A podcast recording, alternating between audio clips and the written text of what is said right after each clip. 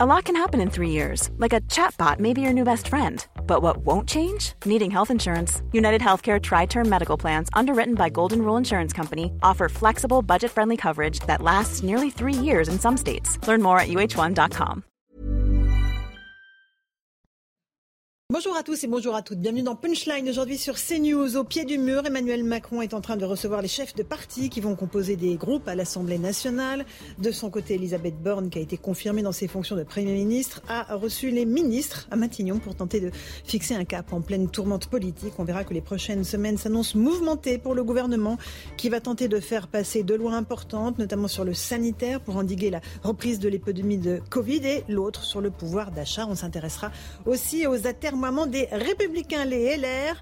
Coopérer ou ne pas coopérer, that is the question. On va l'évoquer dans un instant dans Punchline avec l'accent, s'il vous plaît. Dans l'actualité également, on évoquera le Conseil d'État qui confirme la suspension de l'autorisation du burkini dans les piscines municipales de Grenoble. Un camouflet pour le maire écologiste de la ville, Eric Piolle, et une victoire pour Gérald Darmanin qui s'est félicité de cela.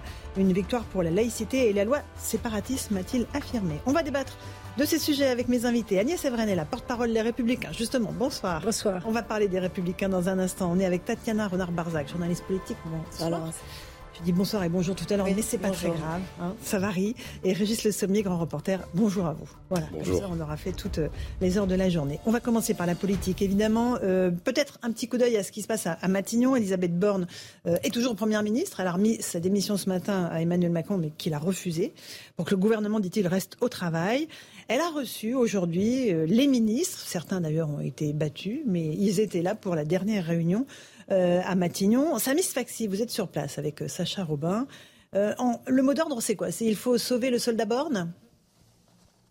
Bonjour Laurence. D'abord, ce qu'il faut dire, c'est que, euh, eh bien, il faut montrer, en tout cas, c'est ça l'objectif, que malgré euh, la crise politique profonde dans laquelle le, pays s'est enfoncé depuis dimanche, eh bien, il y a une continuité du pouvoir. Il faut continuer à traiter les euh, affaires urgentes, non pas les affaires courantes, mais les affaires urgentes avec justement l'ensemble des ministres du gouvernement. Et c'est pourquoi aussi, Laurence, il y avait ces trois ministres, ces trois futurs ex-ministres qui ont été battus dimanche. Ils sont là pour continuer parce qu'il y a des décrets d'application encore à prendre et qu'il faut tout simplement faire continuer de, tourner le, pays. Ensuite, sur le cas Borne, alors oui, le président de la République eh bien, a refusé sa, démission, mais cela ne veut pas dire que eh bien, dans les prochains jours ou dans les prochaines semaines, il pourrait remplacer euh, en tout cas sa, première ministre. Donc euh, tout à l'heure, j'étais à, l'Assemblée nationale et une personne de la majorité qui m'expliquait que c'était du 50-50 et qu'en fait ça va dépendre des négociations et des discussions qui ont été entamées par, par le président de la République avec les différences politiques. Je termine juste sur un, petit mot, Laurence, pour vous dire qu'il va falloir scruter de très près la présidence de l'Assemblée nationale la semaine prochaine. Ça va nous donner en fait une idée, en tout cas la tonalité des forces politiques et surtout du rapport de force entre ces différents partis politiques. Merci beaucoup pour ces précisions, Samy Sfaxi, avec euh, Sacha Robin. Agnès Evren, alors oui, la, euh, la présidence de l'Assemblée, c'est important, mais là, euh, de voir ces ministres autour de la table, ça vous évoque quoi avec cette première ministre qui a été confirmée pour l'instant dans ses fonctions par Emmanuel Macron? Je trouve que euh, on a malheureusement un sentiment de chaos un sentiment de chaos à l'Assemblée, un sentiment de chaos au sein du gouvernement. Je trouve que d'abord, euh, Madame Borne n'est pas forcément la bonne personne au bon endroit. on voit bien que. En tout cas, au bon moment. Oui, au bon moment, parce que c'est quand même inédit qu'un président élu ou réélu n'ait pas de majorité absolue dans la foulée de la présidentielle. Et c'est vrai qu'elle est censée quand même, en tant que première ministre, euh, avoir été cette chef de la majorité euh, qui a mené la campagne. Sauf que c'est vrai qu'on l'a très peu vue. Et euh, dans une situation qui va être quand même au bord de la crise institutionnelle, je ne sais pas si c'est une femme de dossier qui est tout à fait respectable, respectable. Mais pour le coup, est-ce qu'elle est la bonne personne, comme je le disais, au bon endroit? J'en suis pas convaincue. Et c'est vrai que c'est très étonnant de voir des ministres qui ont été battus, et qui sont malgré tout présents physiquement au Conseil des ministres. Donc on sent là véritablement un gouvernement déstabilisé. Euh, c'est pas ce que je souhaite euh, naturellement, parce que nous, euh, à droite, évidemment, comme je le disais, je le répète, on n'est pas pour le blocage, on n'est pas pour la guérilla permanente, on sera dans le respect des institutions. Mais on voit bien là que dans la continuité finalement de cette non-campagne aux législatives, il y a des espèces d'incompréhension sur ce qui se passe même mm-hmm. au, sein, au sein de la majorité. On, verra dans un instant ce que les LR comptent faire. Il y a une réunion importante, hein, je crois, ce soir chez Absolument. les LR. À 18 Vous allez euh, vous rendre. Et parce que les LR sont très partagés sur l'attitude évidemment à adopter face à. On a eu un comité stratégique euh, hier où Christian mhm. Jacob a rappelé la ligne d'indépendance et d'opposition euh, au gouvernement. Et ce soir, nous avons donc une réunion avec les nouveaux députés élus et réélus, ainsi que tous les cadres du parti. Un bureau politique à 18h. On verra euh, de quel côté la balance penche. Régis Le Sommier, un tout petit mot de cette image, voilà, des ministres, certains battus autour d'Elisabeth Borne. Fin de règne ou pas? Fin de règne, en tout cas une impression, on regarde quand même les visages, il y a, quand même une, une sorte de, de, un peu d'atermoiement. Mhm. Euh, on voit Elisabeth Borne, en effet, qui est peut-être pas la, personne, la bonne personne là au bon moment, qui est au milieu de la table. Et on se dit, euh, elle, on l'avait Emmanuel Macron l'avait projeté euh, pour euh, comment pour être une opérative, quelqu'un qui allait qui allait mettre en œuvre une, une, une politique, politique d'ailleurs dont on ne sait toujours pas euh, vraiment mm-hmm. quel est le cap, parce que c'est aussi ça dont, dont, finalement Emmanuel Macron a mm-hmm. péché, je dirais, entre les deux tours et depuis la présidence, depuis la présidentielle, pardon, c'est de, de ne pas avoir donné une indication sur où il comptait aller pendant son deuxième mandat. Euh, non seulement il a enjambé l'élection, la première euh, pendant les présidentielles, en ayant très peu fait campagne, et puis la deuxième, il a voulu faire. Et puis il s'est pris, il s'est pris les pieds dans le réel. Il s'est pris les pieds dans une deux oppositions irréconciliables, mais qui elles euh, reflète les passions des Français, des passions euh, comment identitaires, des passions sociales, euh, des mhm. passions comment dire nationales. Et, là, on a une, on a un peu un Emmanuel Macron qu'on a l'impression qui est voilà qui est tombé de son, son piédestal et, et, le gouvernement qui est là quand on les voit. Moi, je trouve en plus avec ces, ces ministres qui sont là mais ne sont plus ministres de facto, il y a une espèce de, déjà que ce gouvernement, on va le dire franchement ne vendait pas du rêve, mais quand on voit ça, on comprend pourquoi est-ce que ça a été finalement une telle défaite cuisante pour Emmanuel Macron. Oui, enfin, il a été réélu quand même. Euh, ça. Non, mais, c'est notable. Ah, non, non, oui, je suis d'accord, mais il a été réélu président de la République. Non, mais bien sûr, il a été réélu président de la République, sauf que là, on voit bien le résultat. Euh, encore une fois, c'est inédit sous la Ve République de ne pas avoir de majorité absolue dans la foulée de la présidentielle. L'idée de mettre la présidentielle et législative côte-côte, c'était justement pour que ça simplifie les choses et que le, président ait une majorité. Tatiana Renard-Barzac, on va beaucoup parler de politique dans les prochaines semaines, dans les prochains jours. Peut-être un peu de politique politicienne. Euh, est-ce que les Français comprennent? En fait, ils ont envoyé un message très clair. Et est-ce qu'on ne va pas un peu se perdre dans tout ce brouhaha un peu politique, de savoir qui aura la présidence de la Commission? Ça les, ça les importe? Ça importe les Français Il y a un vrai décalage là entre cette Assemblée qui aujourd'hui enfin est à l'image en fait de la diversité euh, française. C'est-à-dire que là, on a enfin, mm. que ce soit en termes d'âge, on a un rajeunissement considérable des députés entrant à l'Assemblée. Moins de femmes, malheureusement. On a moins de femmes, mm-hmm. mais on a, c'est ce que vous souvenez, on vous en souvient, on en a parlé la semaine dernière, on a des catégories sociales complètement diversifiées, mm-hmm. euh, avec même une femme de ménage qui est rentrée à l'Assemblée. Deux, deux, il y en a une de Rassemblement National. Raison, bien sûr. Mm-hmm. euh, un chauffeur, voilà, il y a, toutes les catégories sociales sont enfin représentées. Donc c'est vrai qu'on quand même très, bien sûr, évidemment. Mais ce que on sait très bien que le gros des députés, ce sont des fonctionnaires, des avocats ou des médecins. Évidemment. Soyons mais, clairs. Mais c'est vrai qu'on a quand même une assemblée qui ressemble un peu plus euh, aux Français et à leurs aspirations, on a l'impression. Et ce décalage entre cette nouvelle Assemblée et en fait ces images qui font un peu ancien monde en fait. C'est-à-dire qu'Emmanuel Macron, qui nous avait promis un changement il y a cinq ans, mm. qui a repromis d'ailleurs ce changement lors de la présidentielle, qui a promis des nouvelles méthodes, en fait incarne là et relégué à l'ancien monde. C'est-à-dire qu'on a d'un côté les deux partis entrants euh, en, en, force, qui d'ailleurs ont déferlé aujourd'hui à l'Assemblée, l'un d'entre eux, LFI, donc l'ANUPS d'un côté mm. et le RN de l'autre, qui arrive en force à l'Assemblée. Et Emmanuel Macron, avec cette image de, réunion des ministres, qui semble être un, peu dans, l'ancien monde. Et puis on a par ailleurs ces visiteurs, pas du soir, mais du matin, on va dire, qui nous racontent qu'il va très bien, notamment euh, François Bayrou, que le président trouve ça très, stimulant. Très stimulant. on, trouve ça dingue, franchement, d'entendre ça, stimulant. Bon. Peut-être qu'il s'ennuyait dans son On a l'impression qu'il n'a pas complètement entendu le message, qu'on voit non seulement que les ministres sont maintenus, que rien ne change, et que pour l'instant, il n'est pas du tout pressé d'ailleurs de changer quoi que ce soit, qu'il consulte. Cela dit, quand on parle en off avec certains des visiteurs du matin, ce que j'ai fait, ils vous disent que pour l'instant, ce qui se passe, c'est petit 1, que c'est plutôt Elisabeth Borne qui va rester, et petit 2, pas du tout dissolution à l'heure du jour pour l'instant. Une petite pause de temps du rappel des titres de l'actualité 17h sur CNews avec Mathieu Devez.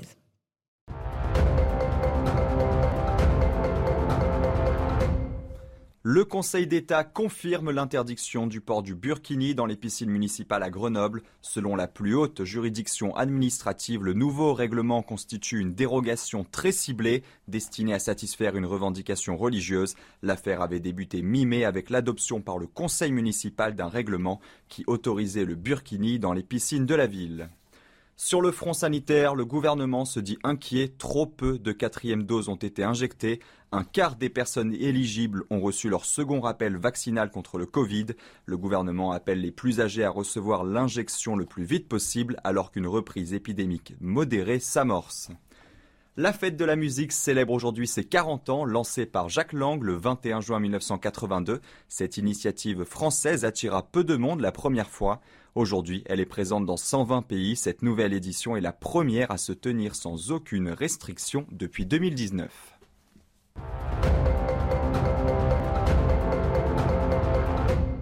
On se retrouve sur le plateau de Punchline. On est toujours avec Agnès Evren des Républicains. Jean-Sébastien Ferjou nous a rejoint, directeur du site Atlantico. Tatiana Renard-Barzac, Régis Le Sommier.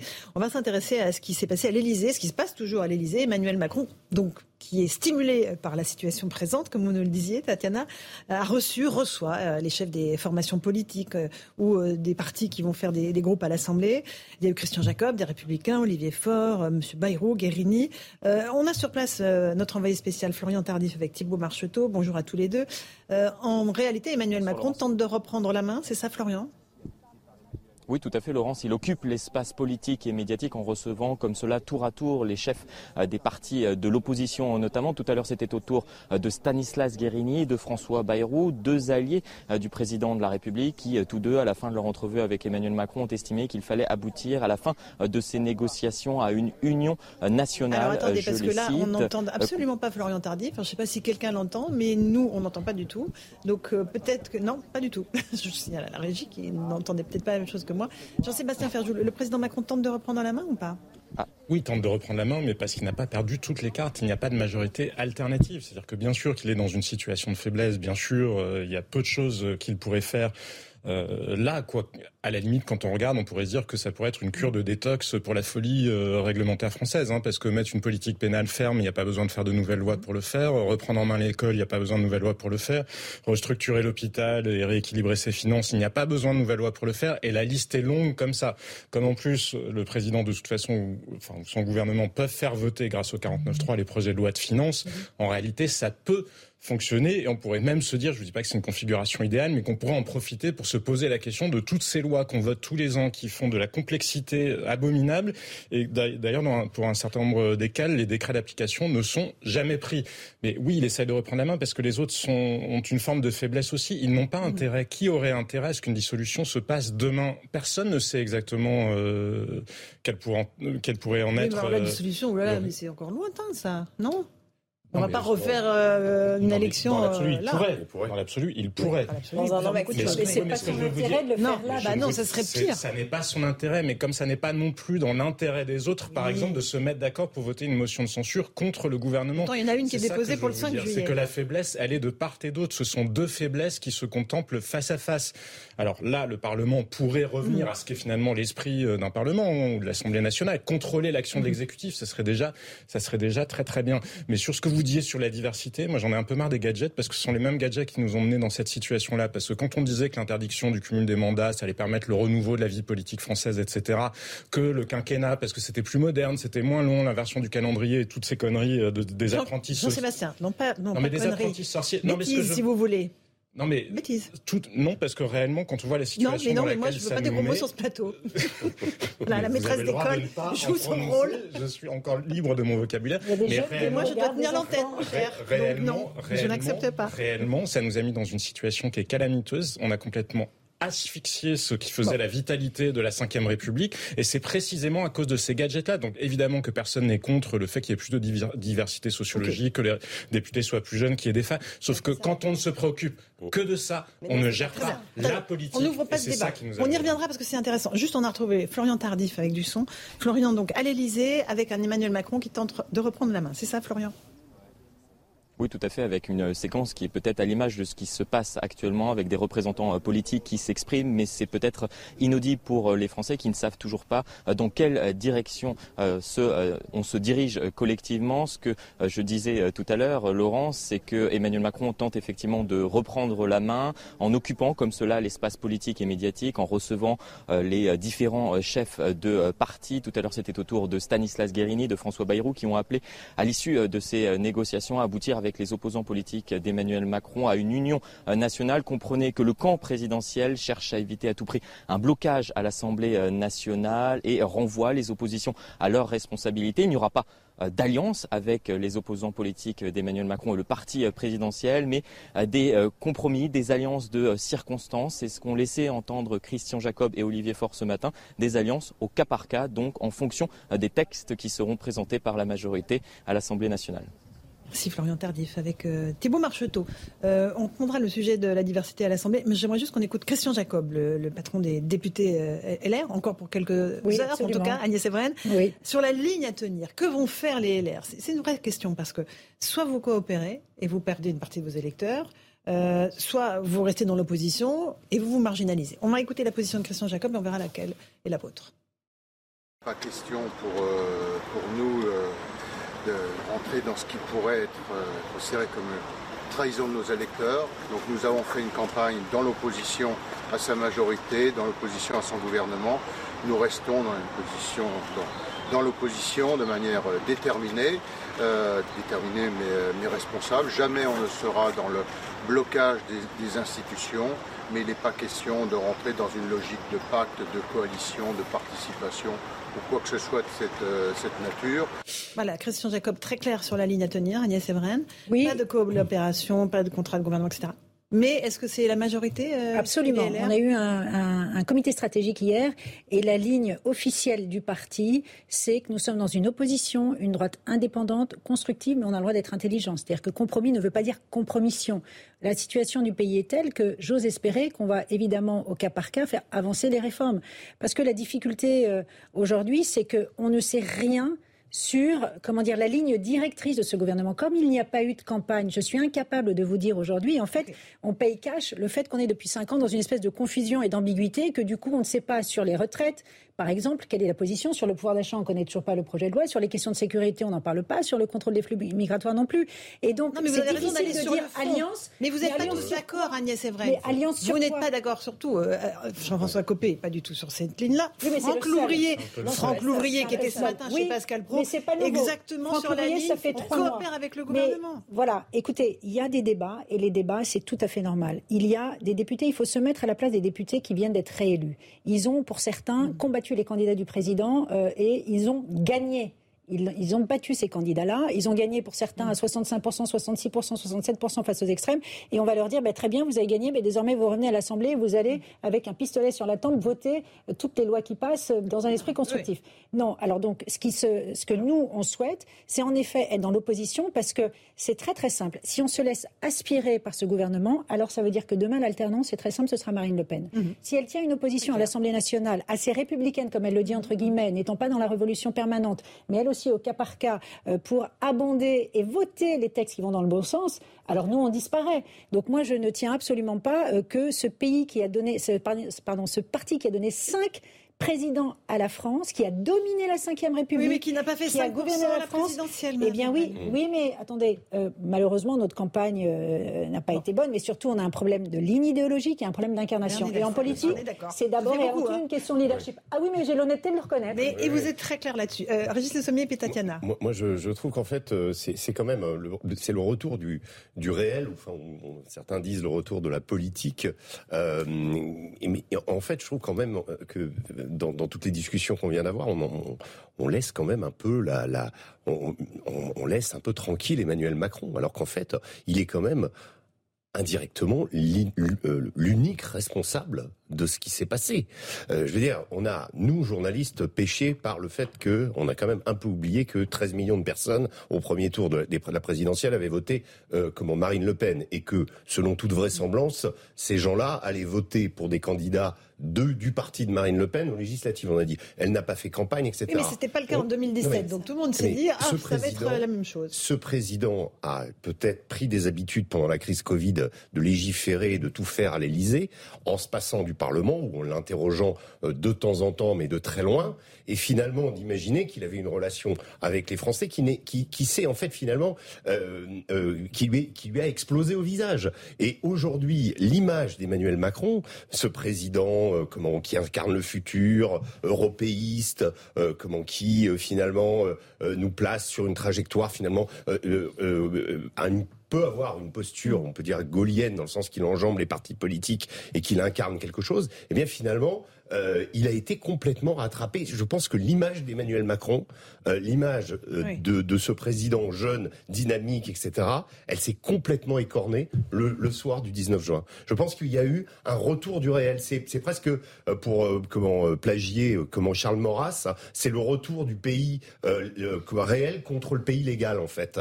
Et c'est vraiment le fond de la France qui vient se rappeler à son existence un président qui et je, et je, je ne l'accuse pas à mon avis, l'échec de sa stratégie du mois ou le chaos. Le chaos, finalement, on se l'est pris en boomerang. Et, on s'était interrogé, souvenez-vous, avec euh, comment le, voyage de, comment en Ukraine, qui était voyage nécessaire, qui avait été programmé trois semaines à l'avance, etc. Mais on s'est dit, oui, il y a le, facteur drapeau facteur drapeau, il n'y a pas eu du tout de facteur drapeau. Les gens n'ont pas vu en Emmanuel Macron quelqu'un qui... Euh, euh, voilà, donc cette idée, en fait, on s'est un peu nous-mêmes illusionnés et on a oublié complètement Marine Le Pen, ce qu'on fait en général à chaque fois. Euh, c'est-à-dire de se dire, oui, si. Enfin, lui, il n'avait pas oublié.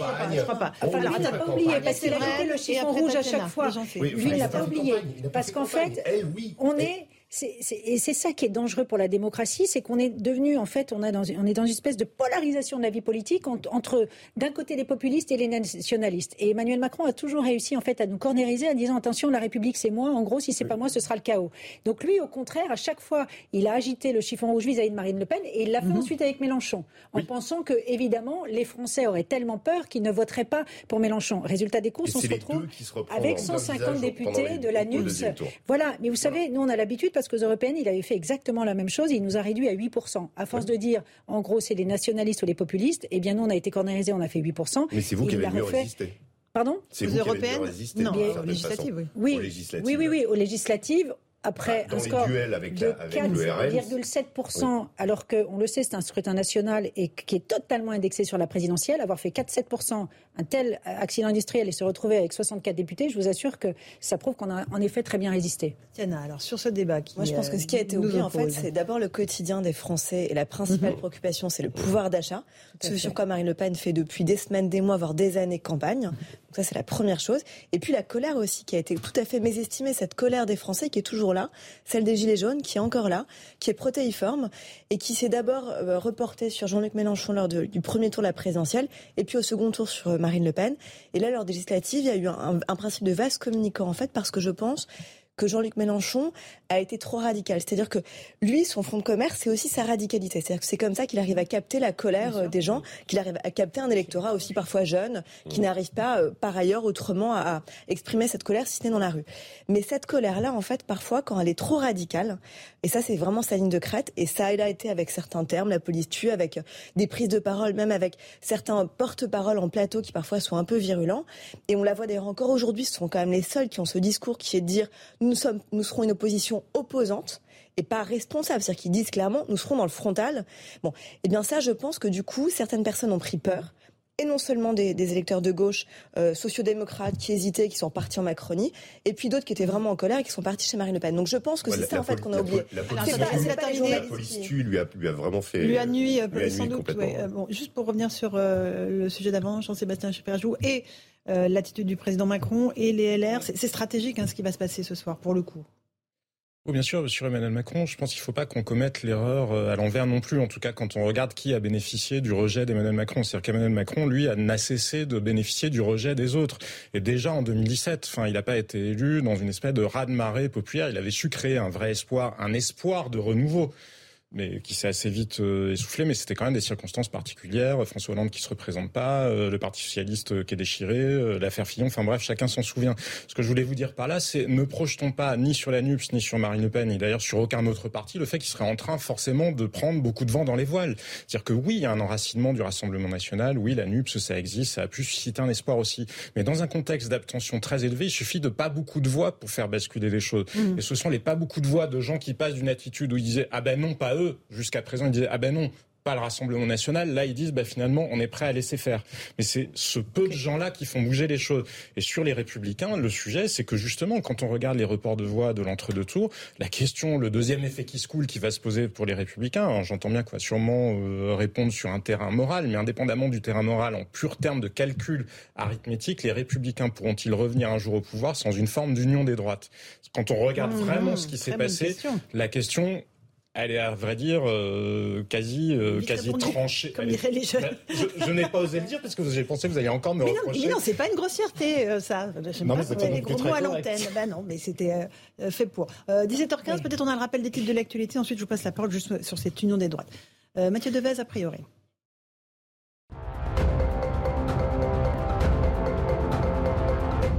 Vladimir Poutine se dit fier de l'action de l'armée russe en Ukraine. Le président russe estime que ses combattants agissent avec courage, professionnalisme, comme de véritables héros. Pour galvaniser et rassurer les jeunes troupes, Vladimir Poutine a promis la mise en service du missile intercontinental Satan II d'ici la fin de l'année. En mai, le nombre de morts sur les routes de France a bondi de 21% par rapport à 2019. La sécurité routière dénombre 293 personnes décédées le mois dernier contre 243 en mai 2019. La mortalité des cyclistes a presque été multipliée par 4. 22 ont trouvé la mort contre 6 deux ans auparavant. 26 départements des Pyrénées au Jura placés en vigilance orange. La dégradation orageuse a démarré du massif central autour de 16 heures.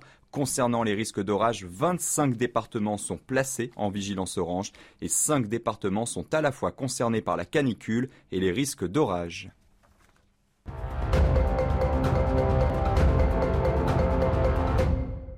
On se retrouve sur le plateau de Punchline. Agnès Evren, porte-parole des Républicains. Euh, Jean-Sébastien Ferjou disait la droite, si elle ne fait pas l'union des droites, elle n'a aucune chance. En gros, l'arithmétique électorale. Voilà actuellement. Mais heureusement, la politique, c'est pas une question seulement d'arithmétique, mais c'est aussi une question euh, d'idées, de valeurs, de convictions.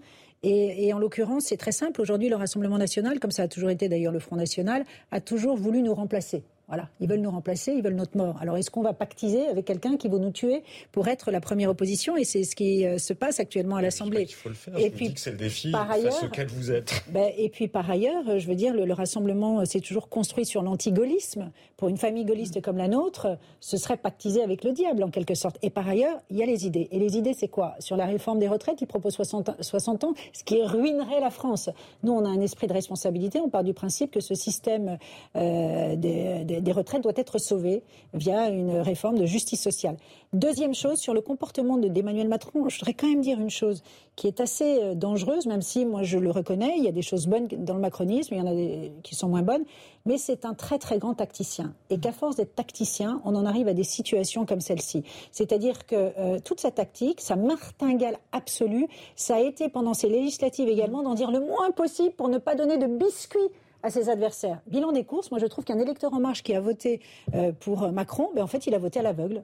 puisque, mais surtout il ne sait pas où il va. C'est le du français. Le problème d'Emmanuel Macron aujourd'hui, c'est qu'on ne sait pas où on va. mais il ne sait pas lui-même. Mais il ne sait pas lui-même parce qu'il s'ajuste en permanence. C'est le looping permanent entre d'un côté la gauche et d'un côté la droite.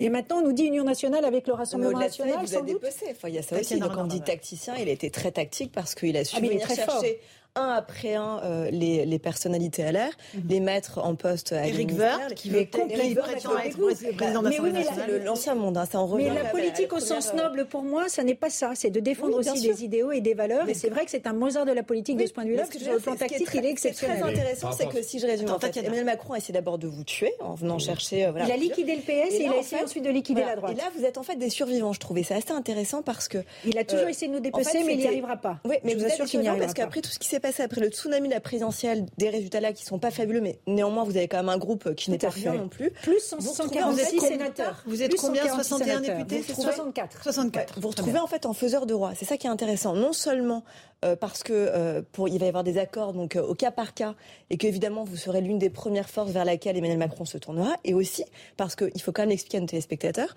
pour la présence de la commission des finances il va y avoir quelque chose de très intéressant qui va se passer parce que c'est possible, peut-être, qu'à un moment donné, il y a une alliance entre LREM et LR pour que le président de la commission des finances n'échoue pas à LFI, à l'ANUPS ou, ou, au RN, mais plutôt peut-être à quelqu'un de droite si jamais il voulait donner des gages. Donc là, vous la êtes combination, mais ce serait raisonnable, mais nous respectons les institutions. Tout à fait possible. mais vous pensez franchement que, ça va c'est tenir pas idéal, longtemps c'est une comme, réalité. euh, entre Éric Ciotti d'un côté et Jean-François Copé de l'autre? Vous pensez que ça va tenir Oui, longtemps alors, vous avez Euh, que sur deux lignes opposées. Vous avez euh, tout dit. Vous avez raison. Voilà. Vous avez tout dit parce qu'en fait, notre talon d'Achille, c'est qu'on a au sein de notre famille politique différentes sensibilités.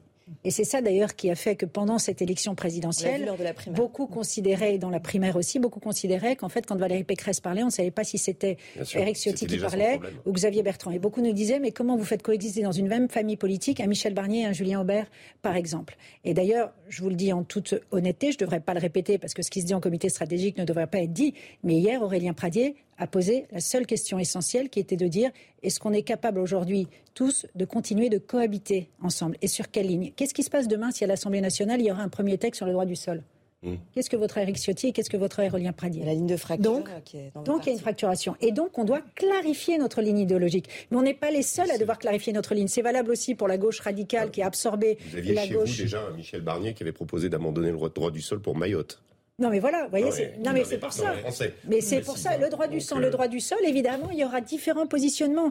Et ce qui aujourd'hui, en fait, a fait long feu, il faut le dire en toute honnêteté, c'est la création, euh, c'est la fusion des droites en 2002 avec la création de l'UMP, où à l'époque, on avait un chef charismatique qui permettait de réunir les trois droites, bonapartistes, légitimistes et orléanistes, et qu'aujourd'hui, on n'a pas à notre tête un chef charismatique qui permet, non pas d'unir, mais de Il y rassembler a aussi une ces trois droites très classiques. française qui consiste à se, pré- à se concentrer sur les, div- les divergences, les divisions, plutôt que. Enfin, je, je suis désolé, à l'époque du pardon, général. Jean-Sébastien, mais là, Non, les mais- béantes, cette mais ligne de non, fracture. Pardon, à l'époque du général si vous regardiez l'UDF ou temps. le RPR, la différence, il y avait aussi bien des libéraux comme Alain Madelin, que des Philippe de Villiers, que, euh, de- Et- que des gens du RPR, Oui, mais même là, au sein du RPR. Et Je par- ne crois pas qu'un Juppé, ce soit la même chose que Nicolas là où Sarkozy. il a entièrement Non, mais ce que je veux vous dire, c'est que quand vous faire regardez des n'importe majorités. quel Là, autre, c'est non le mais pardon, positionnement juste pour par aller au rapport à la bout. République en Quand vous marche. regardez n'importe quel autre grand parti, que ce soit le Parti conservateur au Royaume-Uni, la CDU, CSU, que ce soit le Parti républicain aux États-Unis, mais ce serait valable pour les partis de gauche aussi, il y a différentes sensibilités qui vivent ensemble. Simplement, parfois, il y a des pays où on se préoccupe de l'action, c'est-à-dire du projet qu'on Oui, va mais mettre en œuvre. je parle du Pas en de permanence de dire, avant même d'en arriver à se dire qu'est-ce qu'on va faire,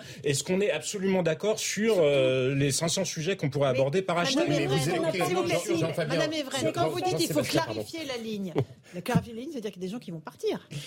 Vous, Ben, potentiellement, vous pouvez perdre des. Non, non, non, non, parce Mais que ce qui nous rassemble, Jean-Sébastien. Ferjou a raison, ce qui nous rassemble est plus fort que ce qui nous divise. Mais voilà. Et donc, on s'est mis d'accord là-dessus hier au comité stratégique. Euh, et, et que parallèlement, euh, on a eu dans un même gouvernement une Simone Veil et un Charles Pasqua. Mais oui, oui. Donc, c'est possible. Mais, Oui, mais moi, je par- suis absolument convaincu que ce qui compte d'abord et avant tout, avant de mettre tout le monde d'accord et d'avoir une même et, et unique musique, c'est d'avoir une incarnation. Quand on Oui. a un vrai chef, Ah oui, ça mais marche. là, là, là, aussi, êtes- le- votre je- chef. je peux- euh, je peux ré- je peux Je réagir vais peut-être aussi, moi aussi, réagir. euh, je J'y arrive je vous pas. passe la parole. Ah. Je vous, vous Je allez pas voir, vous aurez la parole. Qui c'est votre chef euh, Alors pour l'instant, il n'y a pas de candidat encore euh, officiellement déclaré, mais c'est vrai que hier, euh, beaucoup étaient sur euh, la candidature de Laurent de Wauquiez. Laurent Wauquiez, puisque c'est Éric Ciotti qui a dit qu'avant de trouver notre ligne, mettons-nous d'accord sur notre chef qui réussira à convaincre. Parce que quand euh, qui va faire Ouais, c'est- l'unanimité, c'est ça. et je ne sais pas s'il est pour l'instant candidat. Et il n'est pas encore. Alors, Régis Euh, à la ce, que, ce parole. que vous dites serait, non, serait, serait idéal. Vous, vous évoquiez Charles Pasqua, Simone Veil. Bah oui. Très bien. Mais c'est dans le cadre où on, on construit une majorité, où on construit quelque chose pour prendre le pouvoir ou au moins euh, l'occuper ou se positionner. Mais on Là- ambitionne bien de reprendre le oui, pouvoir. mais bien là, évidemment, euh, l'alternance, excusez-moi, mais avec respecte, le ce sera non. 67 députés, quand on sait que d'autres élections. vous Mais avez quand même, il mais c'est faudra, dans 5 ans. Oui, non mais, Non mais là vous êtes beaucoup, vous êtes très pessimiste Non, mais parce que pas- je suis nous, pas très pessimiste. si on ne veut Non, pas là, se dissoudre dans le macronisme, c'est Mais- parce qu'on veut oui, mais se préparer le- à revenir au gouvernement, Le- à revenir au pouvoir. Donc le risque principal pour vous, c'est d'arriver justement à avancer groupé et à garder cette Oui. unité au moment où vous allez devoir vous positionner sur des sujets de société fondamentaux pour lesquels vous-même vous êtes divisé. Vous avez quand même un Éric Ah non, mais Ciotti non, non, qui a disais- proposait de prendre Éric Zemmour comme Premier ministre s'il était élu. Enfin, euh, euh, et un Xavier Bertrand qui a toujours combattu le RN. euh, donc vous êtes quand même dans un Mais c'est pour un- ça. Non mais attendez, vous avez raison. Et en même temps, vous voyez le alors, pour ce qui est de la CDU, de la CDU, pardon, c'est ma deuxième remarque ou des États-Unis. Là, sur le parlementarisme, on a des pays qui ont dont l'exercice du parlementarisme est une habitude. Moi, j'ai couvert les élections législatives en Allemagne l'année dernière. Avant même le résultat, la CDU, le SPD euh, proposent déjà des combinaisons d'alliances parce que ce n'est pas notre culture. Donc quand on dit oui, ça marche à l'étranger peut-être, mais chez nous, il y a un clivage. Un dernier mot, Jean-Sébastien, avant la pause. Mais pour le coup, le macronisme aura peut-être permis de faire euh, la distinction et qui est celui d'un côté de la politique avec un grand P et de l'autre de ceux qui disent finalement il y a des solutions techniques et si on appliquait un best-of de rapport de la Cour des comptes, tout irait bien. De gens qui sont dans un raisonnement qui relève plus du saint-simonisme, une espèce de truc de gouvernement des experts justement. Alors que de l'autre côté, il y a la politique. Quand la droite marchait, c'était parce qu'elle était dans la politique. Quand elle a commencé à devenir plus jupéiste, à rentrer dans cette logique justement de saint-simonisme, de gouvernement des experts. Est-ce qu'on peut faire vivre Gardez-en sous le pied. On fait une petite pause.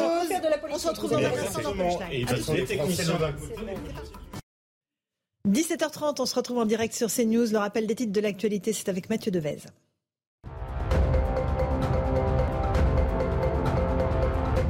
Emmanuel Macron a reçu au palais de l'Élysée le secrétaire général de l'OTAN Jens Stoltenberg. Cette rencontre intervient en préparation du sommet de l'OTAN à Madrid du 28 au 30 juin prochain. Le président de la République a redit son soutien à la Finlande et à la Suède dans leur choix de rejoindre l'Alliance. Il demande également de la clarté à la Turquie quant à son positionnement. Consensus total des ministres des 27 pour la candidature de l'Ukraine à l'Union européenne lors de discussions tenues entre les ministres des Affaires européennes réunis à Luxembourg. Une déclaration du ministre français Clément Beaune deux jours avant un sommet sur le sujet. En Irak, l'été s'annonce très chaud. Les températures ont déjà frôlé les 50 degrés dans la capitale Bagdad, alors que le gouvernement appelle à lutter contre le changement climatique. L'Irak est également confronté à une pénurie énergétique.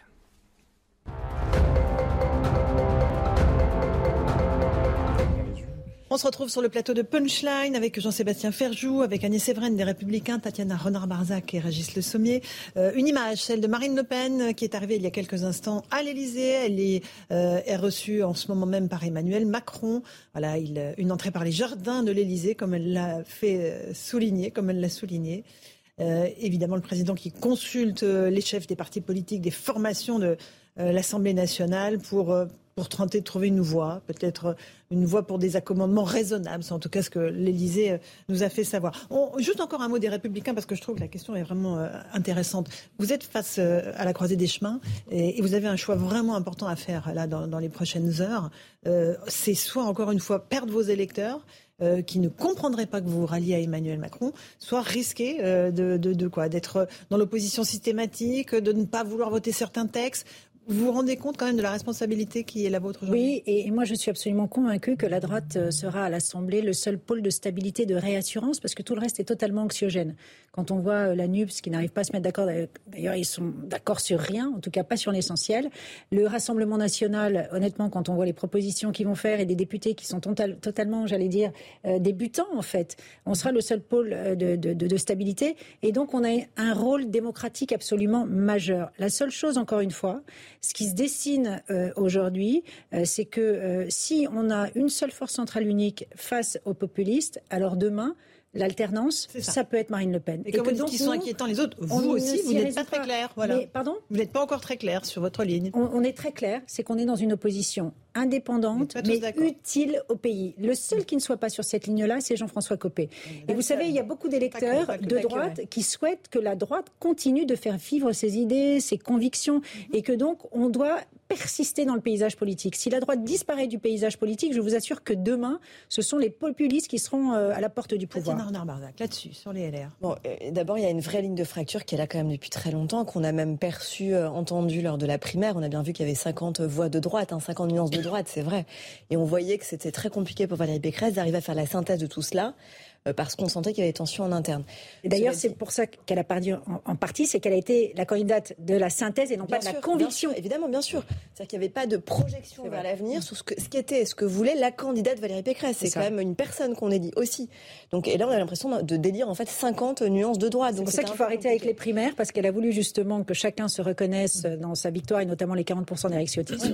Mais, mais, cela dit, quand vous dites euh, Jean-François Copé le seul, c'est pas tout à fait exact. C'est-à-dire qu'il y a quand même une poignée, une dizaine, on va dire, de noms relativement importants au sein des LR, qui sont plutôt d'ailleurs pour un accord de coalition. Il y a notamment Philippe Juvin qui était quand même candidat à la primaire, il y a Christelle Morancé, enfin, il y a plusieurs. Et moi, je suis d'ailleurs sur cette ligne-là. Je ne dis pas qu'il faut une coalition. je dis qu'il faut une opposition intelligente. Pour moi, ce serait très grave, par exemple, de ne pas voter la réforme des retraites. Si on ne vote pas la réforme des retraites, mais quelle est notre cohérence Quelle est notre crédibilité Non, mais si elle est à 64, 65 ans. Ça ne veut rien dire en soi, 64, mais non, mais c'est ce qu'il avait promis pendant la présidentielle. Pardon, ah mais la réforme des retraites. si on prend en compte la pénibilité. Il y a la question des. Non, mais la question de la pénibilité. Non, mais vous ne laissez pas aller au bout. Il y a tellement de questions secondaires derrière que le seul totem de l'âge, justement, c'est ce qui fait qu'on arrive à des débats politiques absurdes. Pénibilité et puis surtout la revalorisation des pensions de retraite pour qu'aucune ne soit inférieure. C'est un package. Oui, mais pour l'instant, c'est rien. C'était le président Macron, la revalorisation. La mise en œuvre en 2023. La revalorisation des retraites, c'est cet été. Oui, absolument. C'est quand même un problème parce que c'est vrai qu'on est resté nos programmes de Valérie Pécresse. Et là, vous nous donnez quelques éléments, mais en fait, on ne sait plus exactement quel, est votre programme à vous, là, le parti LR. C'est ça le Alors moi, je peux vous le dire très rapidement. Expliquez-nous, parce qu'on a fait campagne, mais que malheureusement, euh, rien n'accrochait. Euh, c'est comme ça. Alors déjà, sur le pouvoir d'achat, nous, on a une vision différente de ce qui est proposé actuellement par le gouvernement parce qu'ils sont sur des mesures court-termistes. Donc vous ne la voterez pas, la loi sur le pouvoir d'achat? Parce que ça va être le premier... Euh, Pour l'instant, le deuxième texte. Nous, c'est très simple. S'ils proposent d'essayer de, de, de, de revaloriser les revenus du travail, si on propose une baisse de la CSG, parce que nous on considère qu'aujourd'hui il faut arrêter avec l'assistanat et qu'il faut aider les classes moyennes, donc baisse de la CSG, conversion des RTT en salaire, revalorisation des petites retraites par exemple, et sortir de ces euh, mesures d'urgence pour être dans le, ah pour être dans le Très loin, vous savez, l'échec alimentaire, alimentaire, le problème c'est que ça alimente l'inflation. C'est totalement temporaire et encore une fois, c'est pour moi, alors bien sûr c'est nécessaire parce qu'il y a beaucoup de personnes vulnérables qui en ont besoin, mais encore une fois, on a une dette qui explose et que à force de faire des chèques à gogo sans se soucier de l'explosion de la dette et du déficit, un jour, il va falloir rembourser cette dette. Quand on vous écoute, en fait, on se dit qu'a priori sur le, texte de loi pouvoir d'achat qui va, le Nous, c'est l'augmentation des revenus du travail, qui est très urgent. A priori, l'accord ne sera pas avec vous. Ce sera plutôt avec les socialistes, eh qui apparemment sont peut-être Mais nous, on est dans la clarté. Le problème, c'est qu'eux sont dans la confusion. Nous, on va en amont de chaque texte donner cinq points décisifs. Voilà. Sur le pouvoir d'achat, par exemple, si vous proposez, correspond pas le cinquième, vous faites Eh bien, on ne sera pas d'accord. Voilà, nous, on vous voterez pas. Vous voterez pas la loi pouvoir d'achat. Vous direz à vos électeurs, nous, on ne vote pas le chèque alimentation, on ne vote pas la ristourne sur l'électricité. On vote pas le blocage bouclier euh, sur l'électricité. C'est ce pourquoi vous avez non, non, attendez, juste, juste, attendez, je termine. En fait, ce qui a été décidé, notre ligne est très simple, c'est qu'on va travailler non pas pour subir les projets de loi qui vont arriver, mais pour être en amont avec des propositions alternatives. Donc on va leur dire votre projet de loi arrive dans un mois, voilà ce qu'on propose nous. Nous on veut pas seulement des chèques à gogo. pour les Français, nous, mais oui, mais ça va se faire maintenant, mais c'est ce que je dis.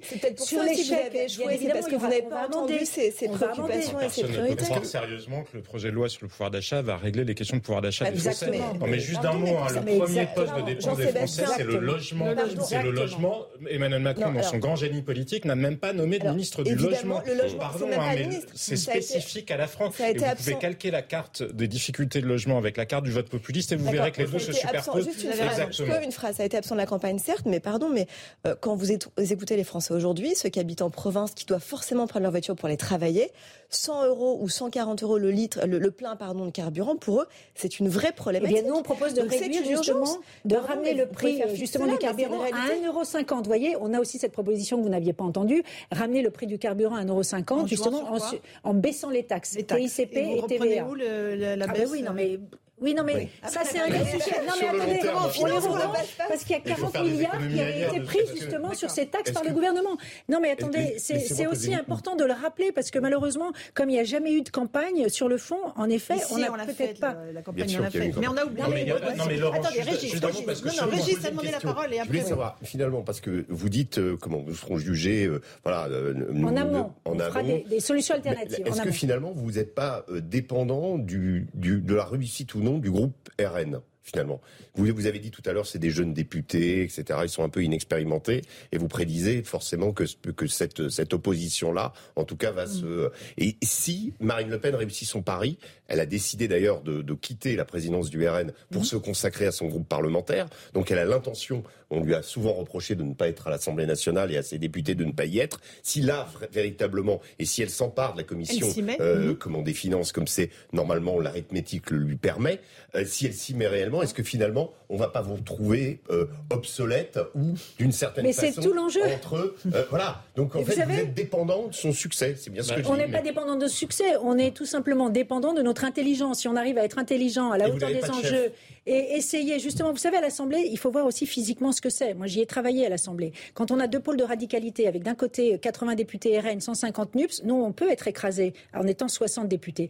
Donc, il va falloir, et c'est ce que je disais hier au comité stratégique, qu'on soit audible. Comment on fait pour être audible quand on nous dit, bah, ça, nous, on vote pas, ça, on vote non. Il faut qu'en amont, encore une fois, on ait l'intelligence de faire des propositions. C'est ce que notre électorat attend de nous. Et nous, on est sur des sujets Mais ça comme va être extrêmement difficile, d'autant qu'il reste avec Mais attendez, de- dans ces cas-là, on- on se couche et on fait même. plus rien, Non, mais alors. je veux dire, il y a On quand même est- le souvenir de Valérie Pécresse. Mais quel rapport espèce... Mais si, Mais quel C'était rapport quand même l'incarnation parle de de la droite. Mais là, vous oubliez. non, moi, je parle sur- de la droite parlementaire qui va travailler en coordination avec 146 sénateurs. Nous avons au Sénat 146 Oui, mais on sait sénateurs. Donc, vous savez, nous, on a l'habitude, on a toujours publié notre acte de décès. Et ça, aujourd'hui, on est Ça, encore votre là force, le Sénat parce qu'on a la chance d'avoir, euh, franchement, des que vous avez députés des gens enracinés, qui, vous avez des et puis qui ont une bonne des compréhension des territoires. Quand des- je disais oui, débutants, à c'était pas péjoratif. Je disais, eux, ils ont une très bonne compréhension des territoires et du pays. Ils sont hyper identifiés, ils sont hyper implantés et ils ont, pour certains, un bilan de députés sortants.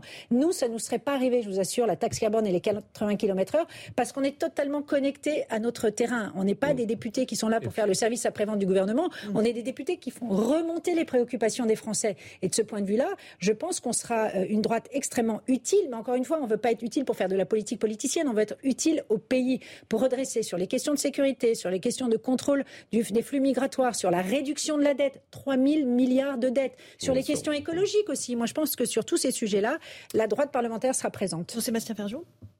Mais surtout qu'il faut assumer, je pense, de revenir. Oui, la politique, parfois, c'est euh, justement pas que des mots hashtag et dire je veux faire, je sais pas quoi, la transition énergétique ou je veux faire, euh, je sais pas quoi, et puis envoyer des signaux à l'électorat. C'est justement du travail et du travail parlementaire, du contrôle de l'action de l'exécutif. Alors c'est de la proposition, on verra bien si les républicains arrivent à le faire. Mais regardez sur le sera.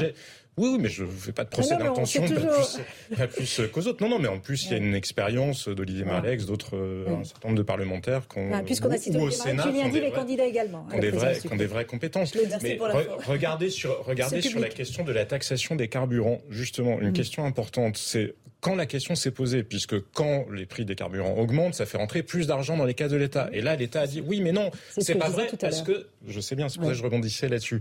Euh, et le, le gouvernement dit oui, mais il y a eu un effet prix, donc finalement il y a moins de gens, les gens se sont mis à moins rouler, à moins partir en week-end. Oui, mais dans quelle proportion? Le sujet, c'est que précisément nous ne savons pas. Donc on a des débats un peu hors sol parce que moi je veux bien que on soit là à faire pleurer dans les chaumières. Je comprends bien la difficulté des gens. est... Non, mais ce que je veux, ce que je veux vous dire, écoutez c'est que les propos des Français. euh, ils disent que la première préoccupation, c'est se déplacer, se nourrir et se loger. Ce, à quoi, je, crois, ce n'est pas aux signaux qu'on agite. Ce à quoi je crois, c'est à l'effet c'est pas, un- foulard, euh, un chiffre rouge qu'on agite, c'est une réalité là dont je vous Il ne suffit pas de sauter comme Ouvrez un quadrille en criant pouvoir d'achat pour que ça se traduise par du pouvoir d'achat pour les gens. C'est ce que je suis en train de vous dire. ça, Il y a dans un sûr, certain nombre de cas, le sujet du carburant, c'est un sujet majeur justement parce qu'il y a une vraie réflexion qu'on peut avoir sur la fiscalité du carburant et une vraie réflexion qu'on peut avoir par ailleurs sur les économies qu'on fait. Parce qu'on peut toujours dire d'un côté faisons des chèques, faisons des chèques. Et je ne sous-estime pas la difficulté des Français pour qui qui ne peuvent pas finir le- le- les mois sans, sans ça. C'est pas de ça dont je vous parle. Je vous parle des commentateurs ou des responsables politiques qui font semblant, qui font en fait une forme de clientélisme en ne se préoccupant pas de la soutenabilité du modèle. Mais oui, mais la- au bout du bout, c'est jamais les riches qui sont perdants quand un système n'est pas, n'est pas soutenable. Ce sont toujours les pauvres. Evren, avant que vous partiez au, au comité. Oui, le comité non, le pouvoir d'achat, c'est évidemment la priorité national, des priorités. Évidemment, la droite parlementaire sera, sera au rendez-vous. Mais c'est vrai que euh, nous, on considère que cette politique de chèque à gogo, à un moment euh, donné, euh, elle, doit, elle, doit, elle doit arriver à sa fin. Et puis, par ailleurs, il faut aussi rappeler, ça c'est important, j'avais une étude, j'avais vu une étude récemment qui disait qu'en fait, euh, les Français considéraient que pour vivre convenablement, il leur manquait chaque mois 500 euros en moyenne. Et c'est pas le chèque alimentaire qui va répondre à ça, justement. C'est pour ça que nous, on veut des mesures. On parle de 100 à 150 euros versés en une seule fois. Occupons-nous du logement. On aurait pu faire une campagne présidentielle en ne parlant que du logement. Je vais sur tous les sujets, ils sont même la santé publique parce que ça a à voir avec l'urbanisme. Si vous marchez, si vous marchez pas, on ne parle jamais du logement, mmh. alors que c'est le sujet central en matière de pouvoir d'achat, en matière d'organisation de, la mmh. société, de transition environnementale. Vous pouvez tout mettre dans le logement et on n'en parle jamais. Absolument. Régis Le Sommier? Non, non, je suis assez, euh, j'ai rien à rajouter. en effet, il y a un certain nombre de thèmes, mais si on avait vraiment, si certains, euh, comment, y compris euh, le président sortant en particulier, avait vraiment fait campagne, on aurait peut-être pu parler de ces sujets-là. Et, là, on peut regretter que on a, qu'est-ce qui s'est passé finalement? La campagne du, premier tour, elle a été marquée par les exubérances de Mélenchon, en mmh, fait. Mmh. comment Par la police tue, par des, des. Alors on a dit oui, il s'est positionné parce que Marine Le Pen était un peu inexistante euh, quand Emmanuel Macron avait délibérément décidé de ne pas faire campagne, et donc Mélenchon est apparu. Et du coup, ça, ça l'a un peu desservi, hein, on l'a dit tout mm. à l'heure, euh, mais les thématiques que vous décrivez là n'ont pas été vraiment discutées. On n'en a pas du tout mm. entendu parler. Donc on a entendu parler de, de choses, on a géré, alors ça, on n'a pas non plus, nous, euh, imaginé que ça aurait un impact, mais je pense que ça en a eu un, les conséquences du Stade de France sur l'élection. Et, là, on l'a un peu négligé aussi, alors que c'est un impact majeur. et voilà, et ça ça n'a été que ça, ça n'a été que euh, comment voilà la campagne de Mélenchon et euh, sa façon à lui de faire campagne qu'on a qu'on a regardé, qu'on a observé, qu'on a commenté. On va parler euh, dans un instant du Stade de France et aussi du, Burkini parce qu'il y a eu une décision du Conseil d'État qui infirme la décision du, maire de Piolle, du maire de Grenoble, Éric Piolle. mais tout de suite, c'est le rappel des titres de l'actualité. Mathieu Deves, 17h45 sur CNews. La finale du top 14 au Stade de France sera-t-elle perturbée par un appel à la grève? Un mouvement de grève va toucher vendredi plusieurs lignes de train de banlieue, dont les RER B et D, le jour de la finale du championnat de rugby entre Castres et Montpellier. Les conducteurs protestent contre les changements de planning incessants et réclament des revalorisations salariales. Les cheminots britanniques lancent quant à eux leur plus grosse grève en 30 ans, une grève de 3 jours, une ligne sur deux fermée et 4 trains sur 5 supprimés. Plus de 50 000 cheminots protestent contre le gel des salaires et les suppressions d'emplois dans un contexte d'inflation. La Russie menace la Lituanie après le blocage du transit vers Kaliningrad. La Lituanie a instauré des restrictions pour certaines marchandises transitant dans cette enclave stratégique, siège de la flotte russe en mer Baltique.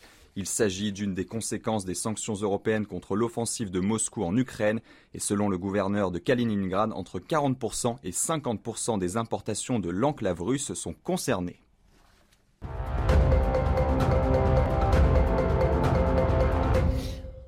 On se retrouve sur le plateau de Punchline. On parlait tout euh, il y a quelques instants du Stade de France, du fiasco du Stade de France. Et ça continue. Les auditions se poursuivent au Sénat, qui euh, euh, continue à enquêter, à recevoir les responsables. Là, aujourd'hui, c'était l'UEFA, les responsables de l'UEFA, avec toujours des surprises à la clé, hein, parce que là, ils ont estimé que le nombre de faux billets évalué, je vous le rappelle, à 30 à 40 000 par le préfet de police de Paris et le ministre de l'Intérieur, en fait, s'élevait à 2600 faux billets.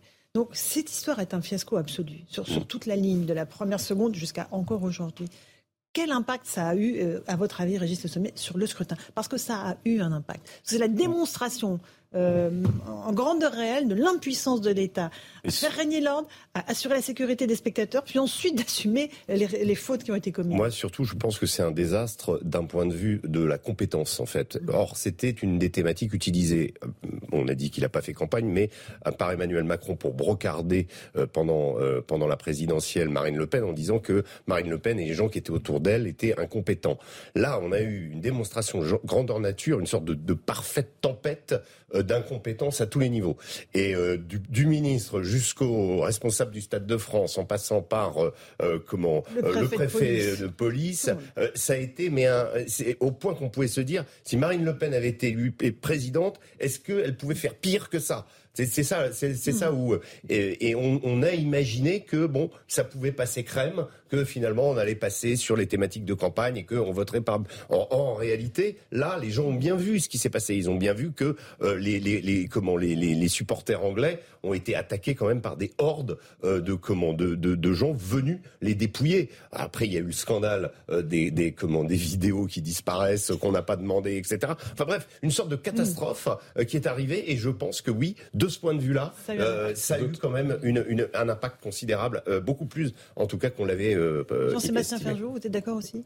Ah oui, tout à fait, mais d'autant qu'il y a eu pire que l'incompétence. Il y a eu l'arrogance, il y a eu le déni, il y a eu le mensonge, enfin, qui se sont ajoutés à l'incompétence euh, en elle-même, parce que d'une certaine manière, les Français ont un peu acté euh, le fait que ceux qui les gouvernent ne sont pas forcément d'une efficacité fantastique.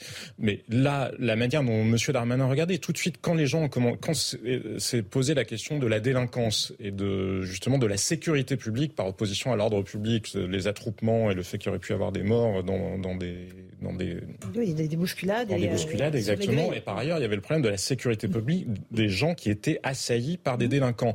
Monsieur Darmanin a tout de suite parlé de nauséabonds. C'était nauséabond. Il ne fallait pas en parler. Et ça, je pense que c'est ce système-là qui a volé en éclats. C'est-à-dire ces 40 ans finalement de, de technostructure qui mise sur euh, une fausse morale en interdisant, c'est surtout ne voyez rien, ne dites rien, faites semblant euh, que tout va bien parce que sinon vous allez vous retrouver avec des fascistes.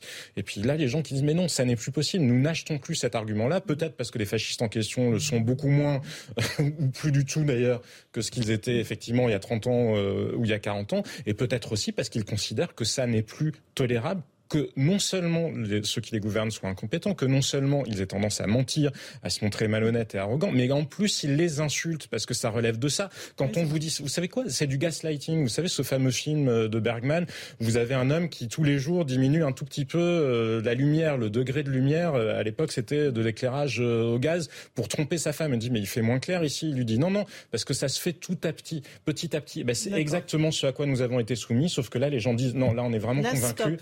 Euh, on voit bien que la lumière a baissé. Vous êtes euh, sur le Stade de France, impact concret là sur bah, Je pense qu'il y a même un triptyque, euh, un triptyque qui est d'abord violence, une violence extrême qui a ramené aussi les gens aux violences contre les gilets jaunes. On a vu des, des femmes, des enfants se faire gazer par par les, les, personnes, les forces de l'ordre qui étaient vraiment prises à défaut, quoi, qui étaient vraiment, euh, qui ne pouvaient pas faire autrement. En fait, Vous pensez que le fiasco c'est la responsabilité des forces de l'ordre? Ah non, pas du tout. Mais je dis que c'est ça l'image qui est restée. Et en France, l'image c'est surtout les délinquants. C'est mon triptyque justement, j'ai dit trois. Et les, et les gens qui. C'est pour ça que j'ai triptyque. Sur, euh, Donc violence, délinquance, hein. la délinquance bien évidemment avec cette incapacité à endiguer cette délinquance, mais surtout à, à la prévenir. C'est-à-dire que où sont les renseignements territoriaux? Dans, la, dans, les, dans le programme présidentiel Il y a donné plus de moyens au renseignement.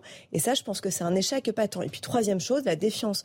C'est-à-dire qu'en effet, le déni absolu du ministre de l'Intérieur lors de l'audition euh, à la commission sénatoriale, nous expliquant euh, que, les, que les, hein. vidéos ont été autodétruites.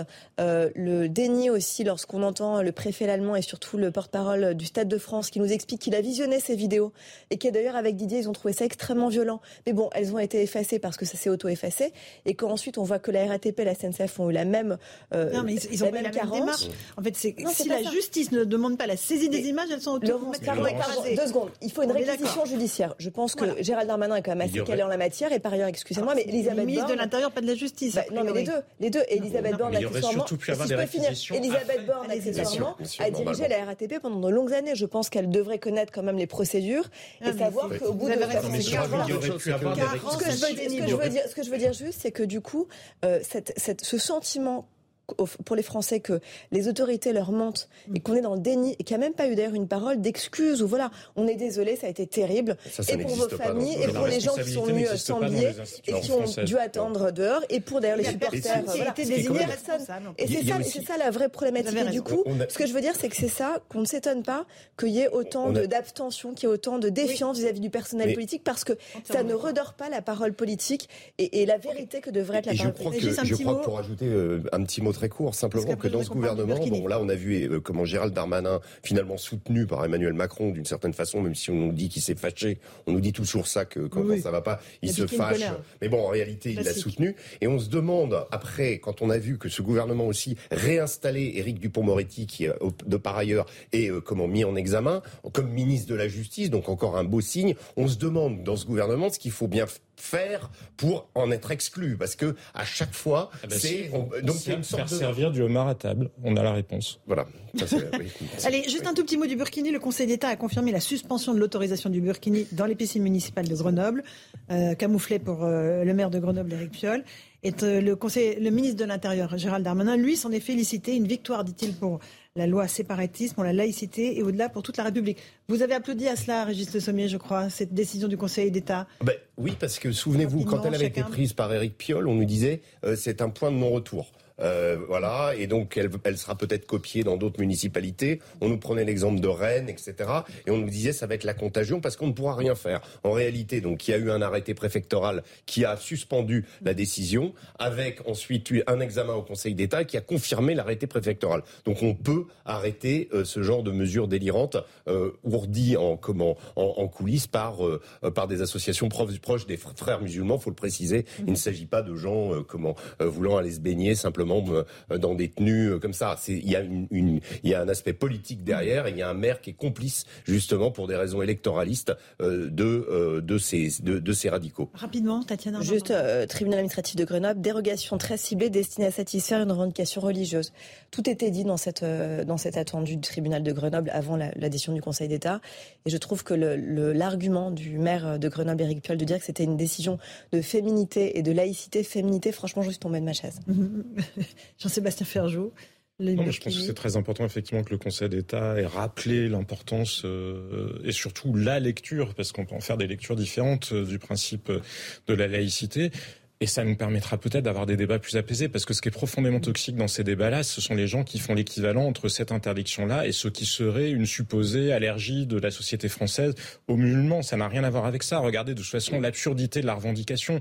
Euh, si vous êtes déjà allé dans un pays musulman, je peux vous garantir, euh, en Iran, en Arabie Saoudite ou ailleurs, les femmes, elles se baignent pas, y compris en burqa ou en burkini, à côté des hommes. Ce sont des plages séparées. Donc on voit bien l'absurdité. C'est un combat politique. Ça n'était pas pour que réellement des femmes au nom de leurs convictions privées, puissent venir euh, se baigner. Parce que de toute façon, si elles ont réellement cette conviction-là, elles ne vont pas se mettre dans ce cadre-là. Et c'est ce qu'on voit dans les pays qui sont où s'appliquent réellement, pour le coup, euh, les règles, les règles islamistes. Donc arrêtons de monter les Français les uns contre les autres en faisant croire à un certain nombre de musulmans qu'il y aurait en face d'eux une France qui ne voudrait pas les voir. C'est faux, évidemment, qu'on peut vivre en, en toute sérénité, euh, quelle que soit la confession dans ce pays les militants politiques d'un projet qui relève du fascisme, ça c'est autre chose. Merci à tous les trois. On se retrouve dans un instant dans Punchline, deuxième partie sur CNews et sur Europe 1. La suite euh, tout de suite. On se retrouve dans Punchline sur CNews. Il est 18h, c'est l'heure du rappel des titres de l'actualité avec Isabelle Piboulot.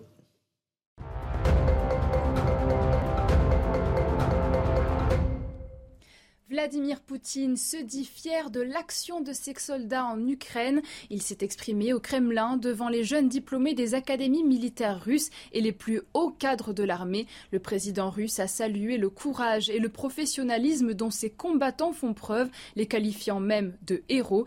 Il a par ailleurs promis de renforcer encore son armée. À Grenoble, le port du Burkini dans les piscines municipales interdit. Le Conseil d'État a tranché, donnant ainsi raison à la préfecture de l'Isère. Dans sa décision, la plus haute juridiction administrative a estimé que le nouveau règlement des piscines imposé par la municipalité grenobloise constituait une dérogation très ciblée destinée à satisfaire une revendication religieuse. Covid-19, la vaccination est insuffisante selon le gouvernement. Un quart des personnes éligibles ont reçu leur second rappel vaccinal alors qu'une reprise épidémique modérée s'amorce en France. Le ministère de la Santé appelle les personnes éligibles et notamment les plus âgées à recevoir leur injection le plus vite possible. Trop peu de quatrième doses ont été administrées. Et enfin, nous sommes le 21 juin, l'été est de retour et avec lui la traditionnelle fête de la musique, une 40e édition. Bienvenue si vous nous rejoignez à l'instant dans Punchline sur Europe 1 et sur CNews. On va débattre des grands sujets de l'actualité, la politique évidemment, avec ses consultations à l'Elysée. Nous sommes avec euh, nos invités. François Patria nous a rejoint, président du groupe La République en marche au Sénat. Bonsoir, Bonsoir. monsieur le sénateur. Sébastien Chenu, député Rassemblement national du Nord. Bonsoir, monsieur le député. Tatiana Renard-Barzac, journaliste politique, et Jean-Sébastien Ferjou, directeur d'Atlantico. Merci d'être resté euh, pour cette deuxième heure de Punchline. Alors, les nouveaux ou les anciens députés ont donc fait leur entrée aujourd'hui dans l'hémicycle, notamment le groupe de la France Insoumise, qui a fait le show devant le Palais Bourbon, accompagné pour l'occasion de Jean-Luc Mélenchon, qui certes ne s'est pas représenté, mais qui a fait visiter les locaux à ses collègues. Et puis il y a de notre côté le président Macron, qui a commencé à recevoir les chefs de parti ou de formation politique pour tâter le terrain, pour, dit-il, trouver des solutions constructives. On va entendre les réactions à la sortie de l'Elysée. Marine Le Pen est arrivée il y a quelques instants, mais une chose est sûre, la vie ne va pas être un long fleuve tranquille pour lui dans les cinq ans à venir. Plan tardif avec Thibault Marcheteau, vous vous trouvez tous les deux à l'Élysée. Je le disais, euh, l'ancienne patronne du Rassemblement national est arrivée, forte de ses 89 députés. Euh, et évidemment, la discussion va s'engager avec le président Macron, Florian.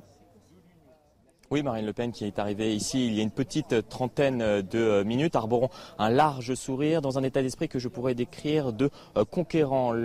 Euh, l'ancienne euh, présidente du Rassemblement national était conquérante. Pourquoi? Parce que vous l'avez souligné, c'est la première fois que le Rassemblement national dispose d'un tel groupe au sein du Palais Bourbon. Ça deviendra le premier groupe d'opposition au parti présidentiel au sein de l'hémicycle. Marine Le Pen qui est reçue comme l'ont été d'autres chef de parti euh, avant elle, puisque Emmanuel Macron euh, s'entretient maintenant depuis le début de la journée avec euh, ses opposants politiques, le président de la République qui cherche, vous l'avez compris, sans majorité absolue à trouver des alliés parmi ses opposants politiques. Pas sûr dans le cas présent que Marine Le Pen accepte de jouer ce rôle. Merci beaucoup, Florian Tardif, avec Thibault Marcheteau à l'Elysée. Sébastien Chenu, vous êtes euh, là. Euh, Marine Le Pen est prête à des concessions Elle est prête à trouver des points d'accord avec le président de la République sur certains textes ou pas? Non, mais je, crois qu'elle vient d'abord, euh, elle vient à l'invitation du président de la République. Donc c'est qu'il a probablement quelque chose à lui dire. c'est lui la puissance invitante. Donc a priori, c'est le président de la République qui a quelque chose à lui dire. La deuxième chose, c'est que je crois qu'elle va lui faire passer un message qui est le suivant. Il y a eu des élections législatives, il y a eu un message qui a été envoyé, la présence de 89 députés Rassemblement national dit quelque chose euh, de ce message envoyé. Est-ce que vous êtes prêts, vous, à, euh, à euh, votre projet, à reculer sur un certain nombre de choses qui sont vécues comme d'une immense brutalité par les Français. Mhm. Est-ce que vous êtes prêt à changer de méthode? Est-ce que vous êtes prêt à considérer vos oppositions, ne pas refuser, comme on l'a subi pendant cinq ans, tous les amendements, toutes les propositions Bon, voilà, c'est plutôt en cela. C'est pas euh, venir euh, dealer quelque chose, c'est venir lui dire la situation politique aujourd'hui n'est plus la même qu'il y a quelques semaines. Il faut que vous en preniez conscience, car si vous n'en prenez pas conscience, euh, on va vers des, moments difficiles. Mais ce qui m'intéresse, c'est est-ce que ce sera une opposition systématique, frontale sur tous les textes, ou est-ce qu'encore une fois, la loi pouvoir d'achat est parmi les premières lois qui vont être présentées au Parlement, vous direz ok, on vote. Là, il y a telle et telle mesure qui nous conviennent? Mais je, moi, j'invite ceux qui aiment la politique à regarder ce qu'on a fait pendant cinq ans. Nous n'avons jamais été une opposition sectaire. Je vous donne. Vous n'avez pas voté une des lois sur la sécurité, on est d'accord. Nous avons hein. voté durant cinq ans des dizaines voire des centaines d'amendements et de propositions de loi de tous les groupes politiques parce qu'on se disait ça va dans le bon sens.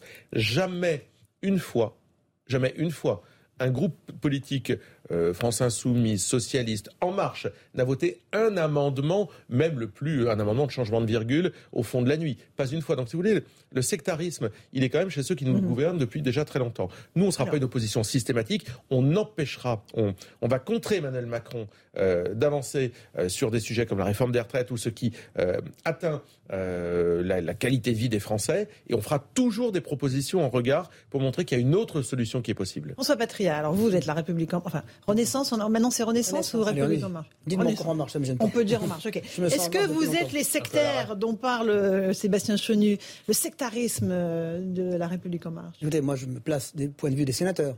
Hum, oui, bien sûr. Mais, vous êtes intéressé à ce qui se passe au au Sénat, au cours de la précédente législature, dont on dit que on dit que la prochaine va être difficile pour le président. La précédente n'a pas été facile, c'est le moins qu'on puisse dire. Il avait la majorité quand même. C'est le moins qu'on puisse dire. Non, mais d'accord, mais malgré tout, tout ce qu'il a traversé pendant ces cinq ans, je crois qu'aucun président de la République ne l'avait vécu avant. Alors on, sait, on voit bien, au vu du résultat des élections dont il faut tenir compte, hein, que le président a entendu, et aujourd'hui, il fait une démarche à la fois républicaine et respectueuse de l'esprit de la Constitution. Il le fait en disant, et moi je pense que même avec une majorité relative, la France peut fonctionner. Le gouvernement peut gouverner. Je crois qu'il peut le faire. Il peut le faire. Il peut le faire. Il peut le faire. Oui, mais avec Comme, attendez, donc euh, est-ce que nous serons sectaires Est-ce que nous sommes sectaires? Non, pas du tout. Je pense que nous, au Sénat, je vous le disais, sur les deux tiers des textes de loi, nous avons obtenu un accord avec les oppositions pour faire aboutir les textes. C'est quand même pas si mal. Vous voyez qu'au-delà de, de l'affichage dont, on parle souvent, il y a aussi une volonté d'aboutir. Donc là, je crois que la seule volonté, c'est c'est l'intérêt des Français, ce qu'attendent les Français. Et moi, je crois que tout ce qui peut aller dans ce que demandent les Français aujourd'hui en matière de pouvoir d'achat, en matière de sécurité, en matière de brise d'énergie demain, entre mer d'habitat, sur ces sujets-là, les textes de loi, alors il faudra sans doute en amodier quelques-uns. La loi de l'OPNI aujourd'hui ne doit plus être celle qui était présentée avant. Au vu des résultats de l'élection, elle ah sera sans doute modifiée. Vous avez entendu le message des Français quand même. vous avez entendu ce qu'ils vous ont dit. Oui. Ils ont élu une plus de 100 députés et 89 euh, euh, RN. Ils disent attention, là vous n'y êtes pas du tout. Non mais écoutez, ils ont. Alors plutôt que des accords de parti auxquels je ne crois pas. Je ne crois pas. Et je me souviens, moi j'étais à l'Assemblée nationale entre 88 et 93 lorsque Michel Rocard a fait passer deux choses. Non, regardez pas Tatiana, non, mais, non, pas né, non, mais je sais justement, mais, mais des fois l'histoire, ça savait ceux qui ont les racines plongées dans le passé ont le feuillage tourné vers l'avenir. Hein voilà, c'est ce que disait Victor Hugo. Je vous le donne comme tel. Donc moi j'ai aussi les racines tournées dans le passé. Donc et je voulais vous dire ça, cela parce que euh, on a fait passer le RMI, on a fait passer la CSG sans majorité. C'est vrai qu'il leur manquait qu'une dizaine et pas 40 à l'époque. Je vous donne comme tel. mais cette je pense, non, mais je pense que dire, les, les, difficultés sont telles et les problématiques sont si intenses que sur ces sujets-là, on peut trouver des parlementaires de droite comme de gauche qui rejoignent la volonté du gouvernement de faire aboutir. Si demain, au mois de juillet, dans la loi pour le pouvoir d'achat, il y a 30 milliards sur la table, je voudrais savoir qui va se poser demain. Alors, Tatiana Arnard-Mazac, Sincèrement, un petit mot avant la Là, par exemple, sur le, le projet de la pouvoir d'achat et sur les autres textes d'ailleurs, ça semble encore plus compliqué que de monter les meubles d'une fameuse firme suédoise. Sincèrement, je pense que ça va être extrêmement compliqué de trouver des accords parce que quand on regarde vraiment concrètement ce que propose la majorité présidentielle, c'est quoi par exemple? Soyons concrets pour le pouvoir d'achat. C'est le chèque, le chèque pour les familles modestes de 50 à 60 mmh. euros. C'est le blocage des prix sur l'énergie qui va être mmh. prolongé. C'est aussi la remise euh, de 18 centimes par litre qui va être prolongée pour les gros rouleurs. Euh, c'est la, la, la, réindexation pardon des, des retraites sur l'inflation. C'est euh, voilà, il y a plusieurs propositions. Quand on regarde ensuite maintenant ce que propose par exemple le RN, qu'est-ce qu'il y a? La baisse de la TVA à 5,5 sur les produits de première nécessité, le blocage des prix. Quand on entend aujourd'hui la NUPES, ou plutôt LFI, qui dit que eux, ça sera 1,40€ par litre de hein. remise. Non, non, non, vous on est sur la base de la TVA, vous, à 5,5.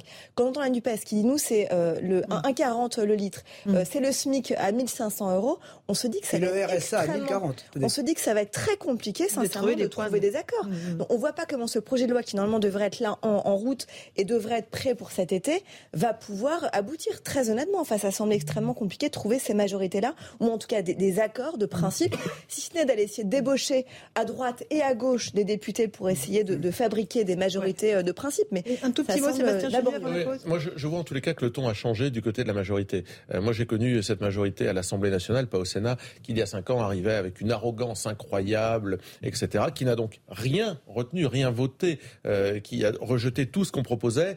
Et aujourd'hui, le ton a baissé. Tant mieux si, déjà l'arrivée mm. des députés Rassemblement national, ça permet que la majorité, c'est l'école de l'humilité, la politique, hein, permet de prendre en considération autre chose, une autre vision des choses, on a déjà gagné Et figurez-vous que ça stimule Emmanuel Macron. On va entendre dans un instant François Bayrou qui trouve que le président finalement se trouve assez, assez bien dans cette situation. Une petite pause, on se retrouve dans Punchline sur Europe 1 et sur scène.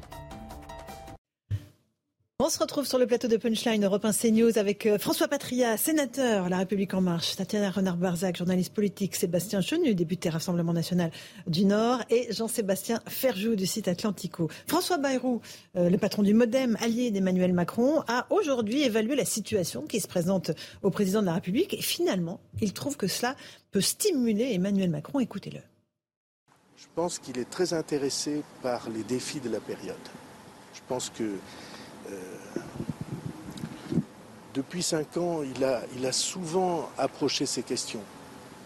Euh, pendant le grand débat, par exemple. Souvent approché ces questions. Euh, et il a aujourd'hui sous les yeux un paysage qui fait que nul ne peut plus ignorer les questions qu'il avait en tête pendant toute cette période. Et je pense que, encore une fois, je, risque peut-être qu'il ne sera pas d'accord hein, je pense qu'il trouve ça stimulant. Il trouvera ça stimulant. Je trouve que c'est... Euh, c'est assez spécial de dire ça, vu la situation dans laquelle le pays se trouve, le blocage politique en question, la crise sociale et économique. C'est stimulant comme si c'était un jeu, Tatiana Je pense que François Bayrou s'est pas rendu compte de la petite bombe là qu'il dégoupillait parce qu'en fait, quand j'ai entendu ça, et je pense qu'on a tous réagi pareil, il y a un côté euh, arrogance euh, qui n'a pas su entendre le message des Français. Animal politique aussi, c'est stimulé aussi par les enjeux de petites combinaisonnées qui vont se passer dans les jours qui viennent. Bon. Donc ça, ça pose un vrai souci. Cela dit, Maintenant, si je suis tout à fait honnête intellectuellement et que je lis entre lignes ce que dit François Bayrou, je pense comprendre en fait ce qu'il euh, ce qu'il souhaite dire, c'est qu'en fait Emmanuel Macron est arrivé au pouvoir en souhaitant faire euh, sauter les clivages politiques, en dépassant les clivages traditionnels et en repensant la politique différemment quand François Bayrou sort aujourd'hui en disant en fait il faut une union nationale, il faut arriver à dépasser les clivages pour qu'on arrive à faire ce gouvernement d'union nationale, je pense que ça sonne à l'oreille d'Emmanuel Macron parce que la première étape de son dépassement des clivages n'a pas fonctionné.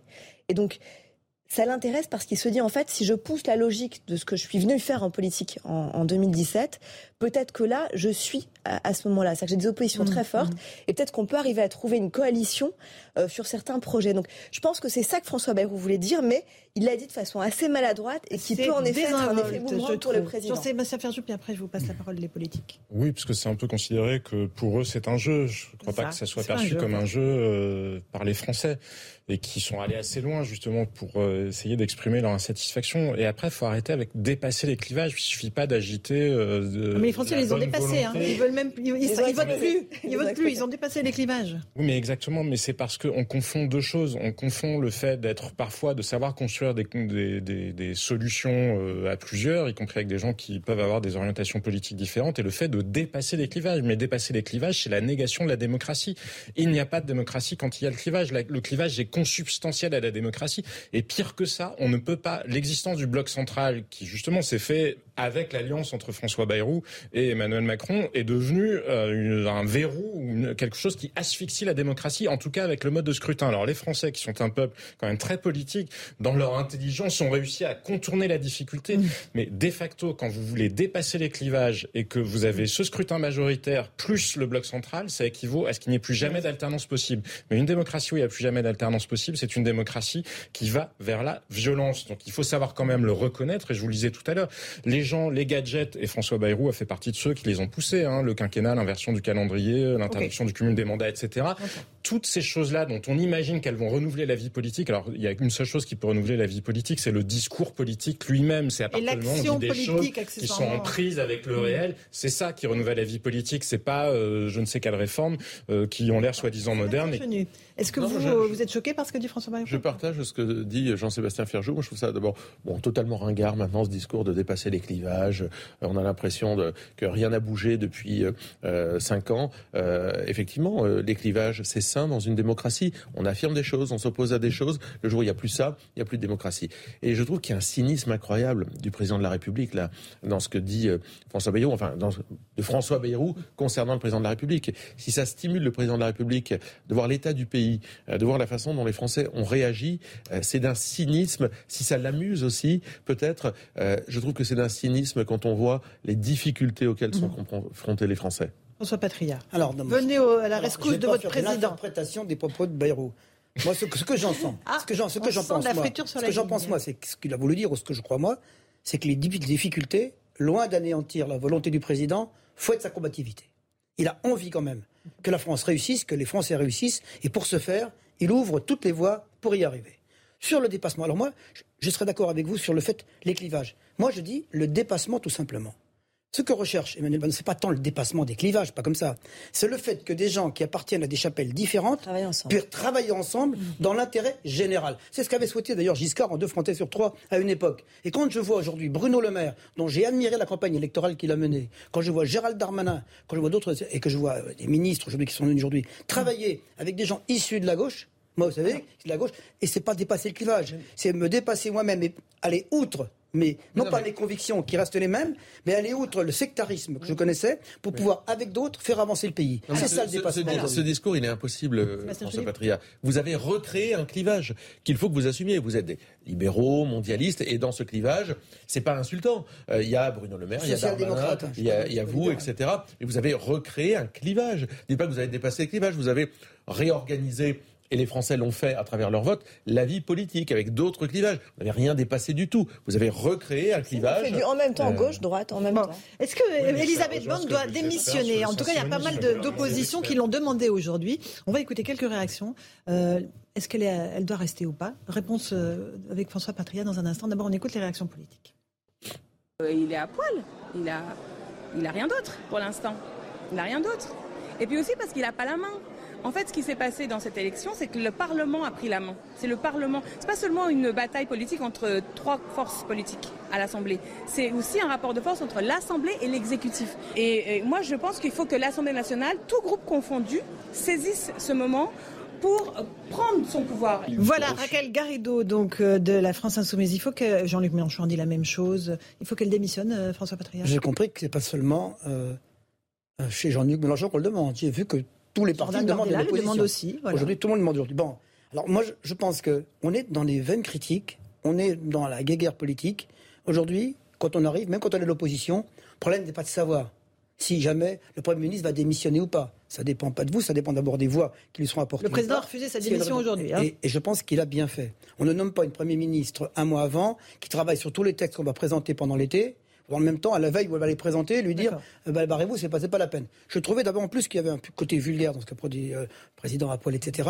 Mais vous savez, j'ai le sentiment, quand j'entends les réponses des opposants, que leur seule réaction, c'est pas la proposition ou les propositions qui sont incongrues ou intenables, mais c'est plutôt c'est de l'anti-Macron primaire. Toujours Macron, il doit Macron, Macron. C'est toujours si on ne dit pas dans une phrase de l'opposition que Macron ne réussit pas, que Macron est méprisant, que Macron est arrogant, que Macron a tout a tout échoué, mhm. on n'a pas fait de politique. Et moi je trouve ça désastreux pour le climat politique aujourd'hui. Euh, Sébastien Ferre, Chenu, s'il vous plaît, pardon. En tout cas, c'est sûr que c'est pas c'est pas chez vous qu'on va entendre que Macron est méprisant, arrogant, qu'il a tout raté. Ça, c'est sûr.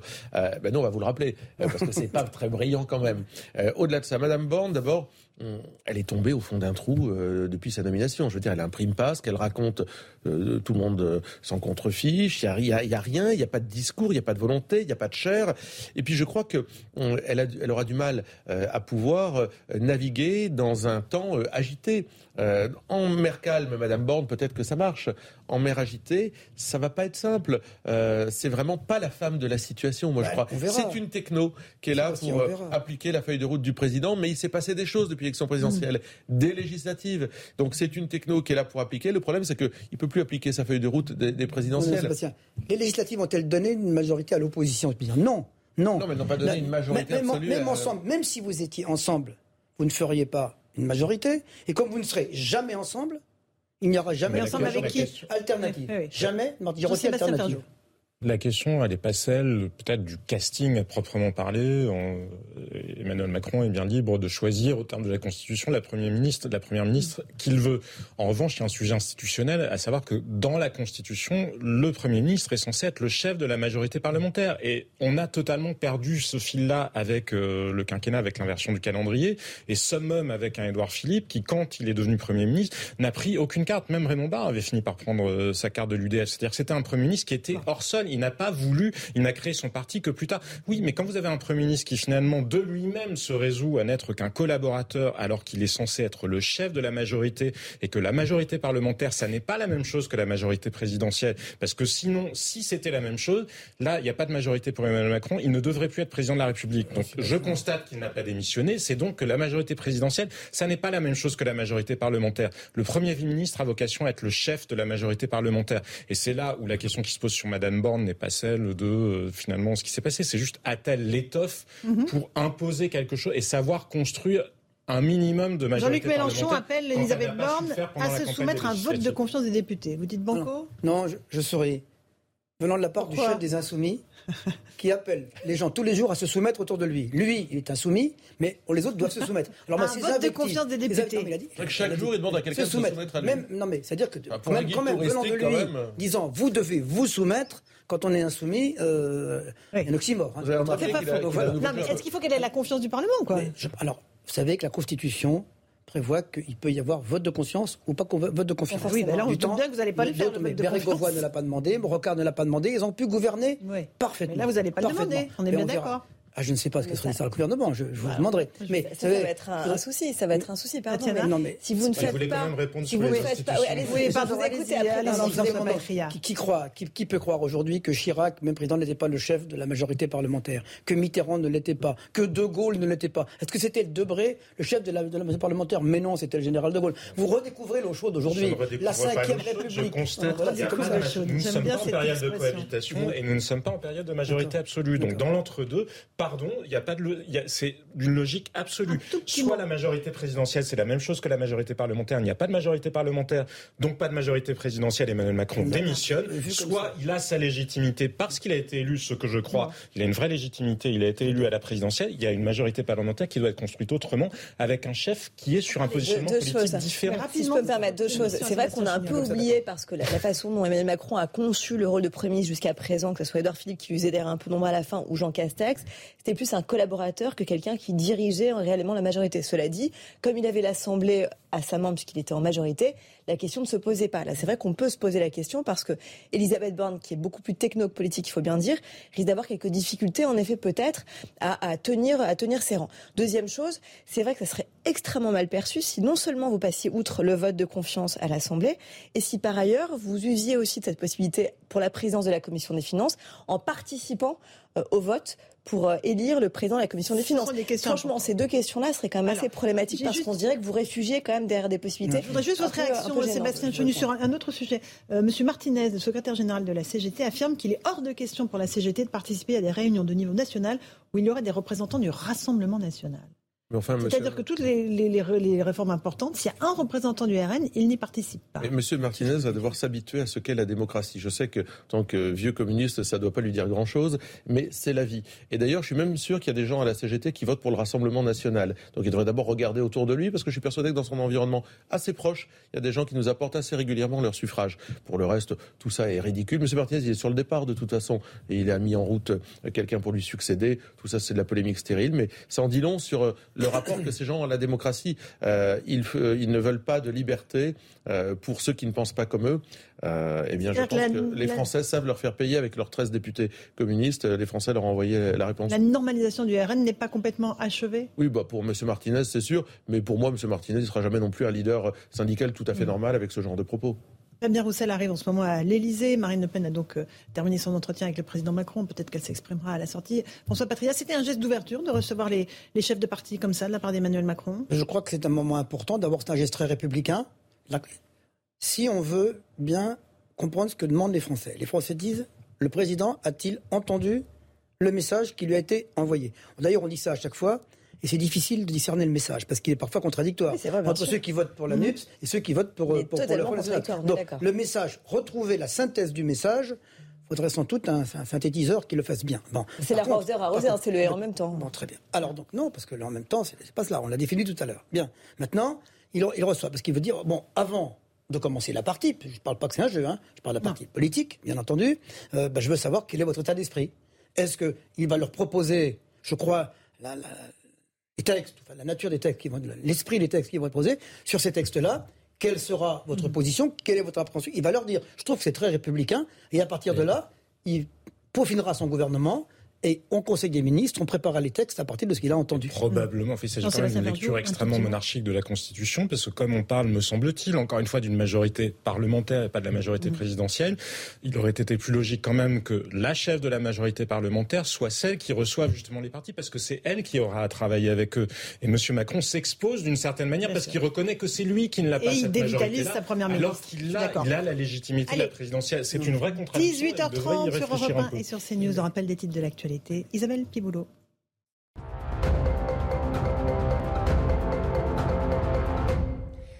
Emmanuel Macron s'est entretenu avec le secrétaire général de l'OTAN à l'Elysée, une rencontre en amont du sommet prévu à Madrid du 28 au 30 juin prochain. Le président de la République a redit son soutien à la Finlande et la Suède dans leur choix de rejoindre l'Alliance. Il souhaite également demander de la clarté à la Turquie quant à son positionnement sur le sujet.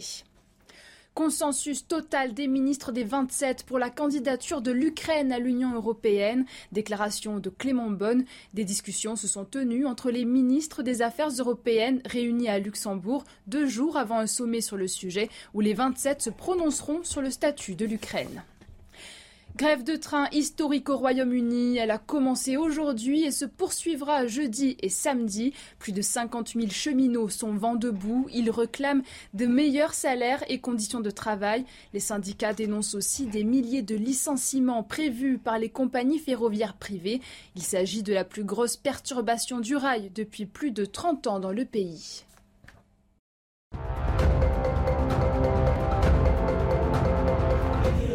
18h31 sur CNews et sur Europe 1. Une toute petite pause. On se retrouve avec nos invités. Encore un tout petit mot de politique, mais on parlera aussi du Stade de France. Ça n'en finit pas, le fiasco du Stade de France. Aujourd'hui, c'était les responsables de l'UEFA qui étaient reçus par la commission d'enquête du Sénat et aussi les supporters. On les entendra. C'est pas piqué des hannetons. tout de suite. On se retrouve dans Punchline sur CNews et sur Europe 1 avec euh, nos débatteurs François Patria, sénateur de la, euh, du groupe La République En Marche, Nous sommes avec Sébastien Chenu, député Rassemblement national du Nord, Jean-Sébastien Ferjou, Tatiana Renard-Barzac. On va continuer à parler politique, mais avant ça, j'aimerais quand même faire un petit détour par le Stade de France. Parce que, je vous le disais, les auditions se poursuivent au Sénat après le fiasco euh, du 28 mai dernier, avec toujours des surprises. Là, on va entendre l'UEFA qui a juste rappelé qu'il n'y avait absolument pas 30 ou 40 000 faux billets ce jour-là, mais peut-être 2600 au grand max. Et puis surtout, il y avait des supporters euh, qui se sont exprimés. Écoutez-les euh, avec Jeanne Cancard. En quelques secondes, Martine Callen, directeur général des événements de l'UEFA, démonte devant le Sénat les chiffres avancés il y a trois semaines par Gérald Darmanin. On sait aujourd'hui qu'on a eu autour de 2600 billets qui étaient faux. Et même si quelques milliers d'autres faux billets n'ont sans doute pas été scannés d'après l'organisation, ces chiffres approximatifs restent bien en deçà de ceux annoncés par les autorités françaises, qui les estimaient à 35 000. Le 28 mai dernier, dans la foulée du chaos de la soirée, Gérald Darmanin avait jugé les supporters britanniques responsables des incidents. Aujourd'hui, toujours devant le Sénat, les associations anglaises sont venues livrer leur version. Ted Morris est le président de l'organisation des supporters handicapés de Liverpool. Il a recueilli près de 9000 témoignages de mauvais traitements lors de cette soirée. Les supporters handicapés ont été traités comme des animaux. Il faut que les autorités acceptent leurs responsabilités, sans quoi je pense que les JO ne pourront pas se dérouler ici. Je voudrais dire au ministre de l'Intérieur qu'il a humilié les habitants de Paris. Il est la honte du gouvernement, il a menti et cela a amplifié notre douleur et notre traumatisme. L'enquête indépendante commanditée par l'UEFA devrait rendre ses conclusions en septembre. C'est assez cinglant, euh, cette histoire du Stade de France. Sébastien Chenu, le ministre de l'Intérieur, est la honte du gouvernement. Il a humilié les supporters. Euh, c'est ce que dit ce supporter anglais, enfin ce chef des supporters anglais. C'est surtout un menteur totalement incompétent qui s'est réfugié derrière des mensonges au prix euh, de risquer une crise diplomatique d'ailleurs avec la Grande-Bretagne, c'est-à-dire totalement en dehors de l'intérêt supérieur de la France. Je ne comprends pas que lorsqu'on est ministre de l'Intérieur, on mente aussi vulgairement pour un événement qui a été finalement si mal géré, si mal anticipé. Il y, a des problèmes, qu'il y ait des problèmes de billets, il y en a tout le temps hein, des problèmes de billets. qui n'est pas allé à un concert où on essaye de nous vendre des faux billets à l'extérieur Cet événement a été un fiasco et Gérald Darmanin, plutôt que d'assumer ce fiasco, car quand on fait de la politique, on assume, même quand ça va pas, on assume et on en tire les conséquences. Eh bien, il a menti aux Français, il a menti aux médias, il a menti à la représentation nationale. Je pense que c'est euh, le degré zéro de la politique euh, à ce niveau-là. Euh, François Patria, ça a hmm. été un, un déroulé... de la mesure, non il y a le sens de la musique. Alors, moi, je, je pense que c'est grave ce qu'a fait Darmanin. J'entends les supporters, j'entends ce que vous dites là. Je pense que l'outrance n'est pas seulement dans le cas de l'EFI. Moi, je vais vous dire que c'est grave de, de mentir à ce point-là Non, il n'a pas menti. Il n'a pas menti. 30 à 40 000 faux billets. C'était le chiffre évoqué. Première chose, je voudrais rappeler ici 2006, qu'il y a eu, après ce état de lieu désagréable, dramatique, même si on peut penser, euh, la commission d'enquête, pas d'enquête, la commission d'information de l'Assemblée du Sénat est allée sur le site à deux jours des élections pour se prononcer sur ce qui est de toute façon inédit, on n'avait jamais vu ça. On voit bien la manœuvre politique du Sénat pour le faire. Maintenant, contenant, contenant, les billets. Je vous rappelle, qui a majorité LR, on le rappelle. Hein. Deuxième chose. votre... Ce matin, l'UEFA, écoutez-moi bien, l'UEFA a elle-même assuré ce matin devant la commission des lois et de la culture que la plupart des supporters de Liverpool ne disposaient pas de billets pour ce match. D'accord, mais c'est pas non, non, voyez. Mais là, on vient de l'entendre, il a dit 2600, c'est 40. 2006. L'UEFA vous dit que c'est pas le chiffre. Non, il y a peut-être pas 30 ou 40 000, mais il y a beaucoup plus de 100. En il second lieu, plus le nombre de membres de forces de l'ordre sur le terrain. 6800 eh, 6800 forces de Ça n'est pas ce que disent les registres bah, écoutez, moi j'ai les chiffres du ministre ce matin, 6800 policiers. 6800. Non, policiers, gendarmes et pompiers. D'accord. Le nombre n'explique pas. 6800 attendez, bon, est-ce que vous pensez que l'organisation euh, ne fonctionne pas, c'est pas une histoire que de nombre Avec quel autre club de quels autres pays y a-t-il des problèmes? Citez-moi, dites-moi. Mais c'est pas dites-moi, dites-moi. Donc, ne faites pas porter. Je suis en train de réécrire totalement ce qui s'est passé. Je vous dis que, non, mais je vous dis que, je vous dis, 6800 personnes peuvent le faire. C'est un problème avec les Britanniques. Non, mais, non, mais je veux dire, c'est encore une fois, c'est la théorie que les supporters britanniques, attendez, on peut bien insulter, côté un. Attends, laissez-le parler, si vous voulez. Un supporter britannique peut bien insulter le gouvernement français ou les Français. Permettez-moi d'avoir des réserves contre le comportement des supporters britanniques partout. C'est vrai ou c'est pas vrai des milliers de témoignages de ces supporters qui ont été brutalisés, volés, pillés. Monsieur Patria, vous pouvez pas dire que c'est la faute des supporters anglais. Laissez-moi juste terminer, Jean-Sébastien. C'est pas possible de dire ça. Je dis pas aujourd'hui. Après les témoignages, les 9000 témoignages Dans les fan zones, qui ont été improvisés. À un moment, ça s'est très bien passé. Mais donc, ça c'est pas la faute des Anglais. parce qu'il y avait des gens qui ne devaient pas être là en surnombre, qu'ils ont, il a fallu y avoir des gens écrasés. Les gens les yeux ouverts, c'est pas ça. Des hordes de voyous qui étaient aux abords, etc. Enfin, je veux dire, euh, les gens ont les yeux ouverts. Et Darmanin qui vient de dire c'est la faute. Alors, c'est la faute des grévistes de la RATP, c'est la faute des Britanniques, c'est la faute des tourniquets. Ça va. Non, mais juste les faits, parce que les faits sont importants quand même. Il y avait, juste, et vous pourrez répondre euh, là-dessus, il y avait 19 points de contrôle pour les supporters espagnols qui n'arrivaient pas par le même côté, la grève euh, de la RATP a fait qu'il n'y avait aucune signalisation sur la, pour canaliser les foules et qu'il n'y avait que trois points de contrôle. Si les Espagnols étaient passés à travers trois points de contrôle, il y aurait eu le même problème du côté des Espagnols. Ça, c'est la première étape du sujet. Et la deuxième étape était de toute façon la délinquance. Et il n'y avait pas suffisamment de policiers. Donc le sujet, c'est pas que Gérald Darmanin soit incompétent, c'est pas à lui d'organiser les choses. En revanche, incontestablement, il y a un défaut de culture de responsabilité dans ce pays. Parce que je ne comprends pas comment vous pouvez vous dire dire qu'il serait malvenu qu'une commission d'information euh, parlementaire essaye de s'informer sur un sujet qui, pardon, c'est un concentré, c'est pas anecdotique, c'est un concentré de toutes les failles de l'État français. Alors vous n'en êtes pas responsable, le gouvernement n'est pas, n'est pas responsable des 40 années qui nous ont menés là en matière de contrôle des flux migratoires, de politique euh, d'ordre, enfin ou de, ou de maintien de l'ordre tout simplement dans le pays. Mais on ne peut pas nier ça, on ne peut pas refuser aux citoyens français la lumière sur ce qui s'est passé ce jour-là. François Patria. Le préfet allemand a lui-même devant la commission dit qu'il y a eu des carences, qu'il y a eu des lacunes et qu'il y a eu des maladresses. Il l'a dit. Il n'a pas dit que tout était bien. Mais il a dit les moyens que nous avons mis en place étaient de nature à permettre la sérénité dans le déroulement de l'épreuve. C'est 1800. Il y a eu des débordements parce qu'il y a eu des afflux. C'est vrai que la grève du RER n'a pas arrangé Et c'est rebelote euh, vendredi hein, pour euh, le, match au Stade les, matchs qui, les, matchs qui ont eu lieu autrement se sont très bien passés autour. Vous avez vu? Il y a eu d'autres matchs qui se sont passés avec autant de spectateurs et ça s'est très bien passé. il, y a, une question pourquoi mentir? Pourquoi Gérald Darmanin ment à ce point sur le, nombre des billets, sur, la responsabilité des uns et des autres? bah, Sur le nombre de faux billets, il a menti. Expliquez-moi pourquoi, pourquoi les Espagnols demandent seulement de 40, 40 de billets papier alors que les Anglais demandaient tous des billets papier pour les falsifier. Pour les falsifier. C'est la faute des Anglais. Non, mais c'est grave. Alors, Tatiana, vous vouliez dire un tout petit mot sur ce fiasco du 16 Parce que moi, je pense que ça a eu un impact sur euh, le scrutin législatif. Mais moi, je pense que si, Monsieur Patria. Je pense que vous vous trompez. Je pense que vous vous trompez. Tatiana. Mais personne ne m'a parlé de ça dans le pays. Personne. Ah ça n'a pas choqué vos électeurs Bien sûr. Moi, j'ai parcouru 10 départements. J'ai fait des réunions tous les soirs. Personne ne m'a jamais parlé de ça. Jamais personne. D'abord, quand on voit le rapport de Michel Cadeau interministériel euh, à l'organisation des, événements, des grands événements du des JO. Et quand on lit dans son rapport qu'il explique qu'en fait c'est lié au trop grand nombre de faux billets, qu'il y a eu un dérèglement, et qu'on se rend compte qu'en fait c'est pas 30 à 40 000, mais 2600 billets. C'est vrai, vrai, vrai qu'il y a un souci. Il n'est pas plus vrai que 30 000. Bon, alors en ce cas-là, qu'est-ce qui est vrai? Parce qu'à un moment donné, pardon, on commence à être un petit peu perdu. Deuxième chose, ce qui aurait pu nous prouver cela, ce sont les vidéos. Et les vidéos, malencontreusement, ont été euh, effacées automatiquement et au Stade de France, à la RATP, à la SNCF. celle de la police. Mince. Mais c'est ça qui est très intéressant, c'est quand on voit la préfecture de police qui tweet en disant nous avons les images de police et à ne pas confondre avec les images du Stade de France. On aurait aimé avoir toutes les images pour pouvoir avoir justement la diversité des points de vue des caméras. Ça aurait été pas mal.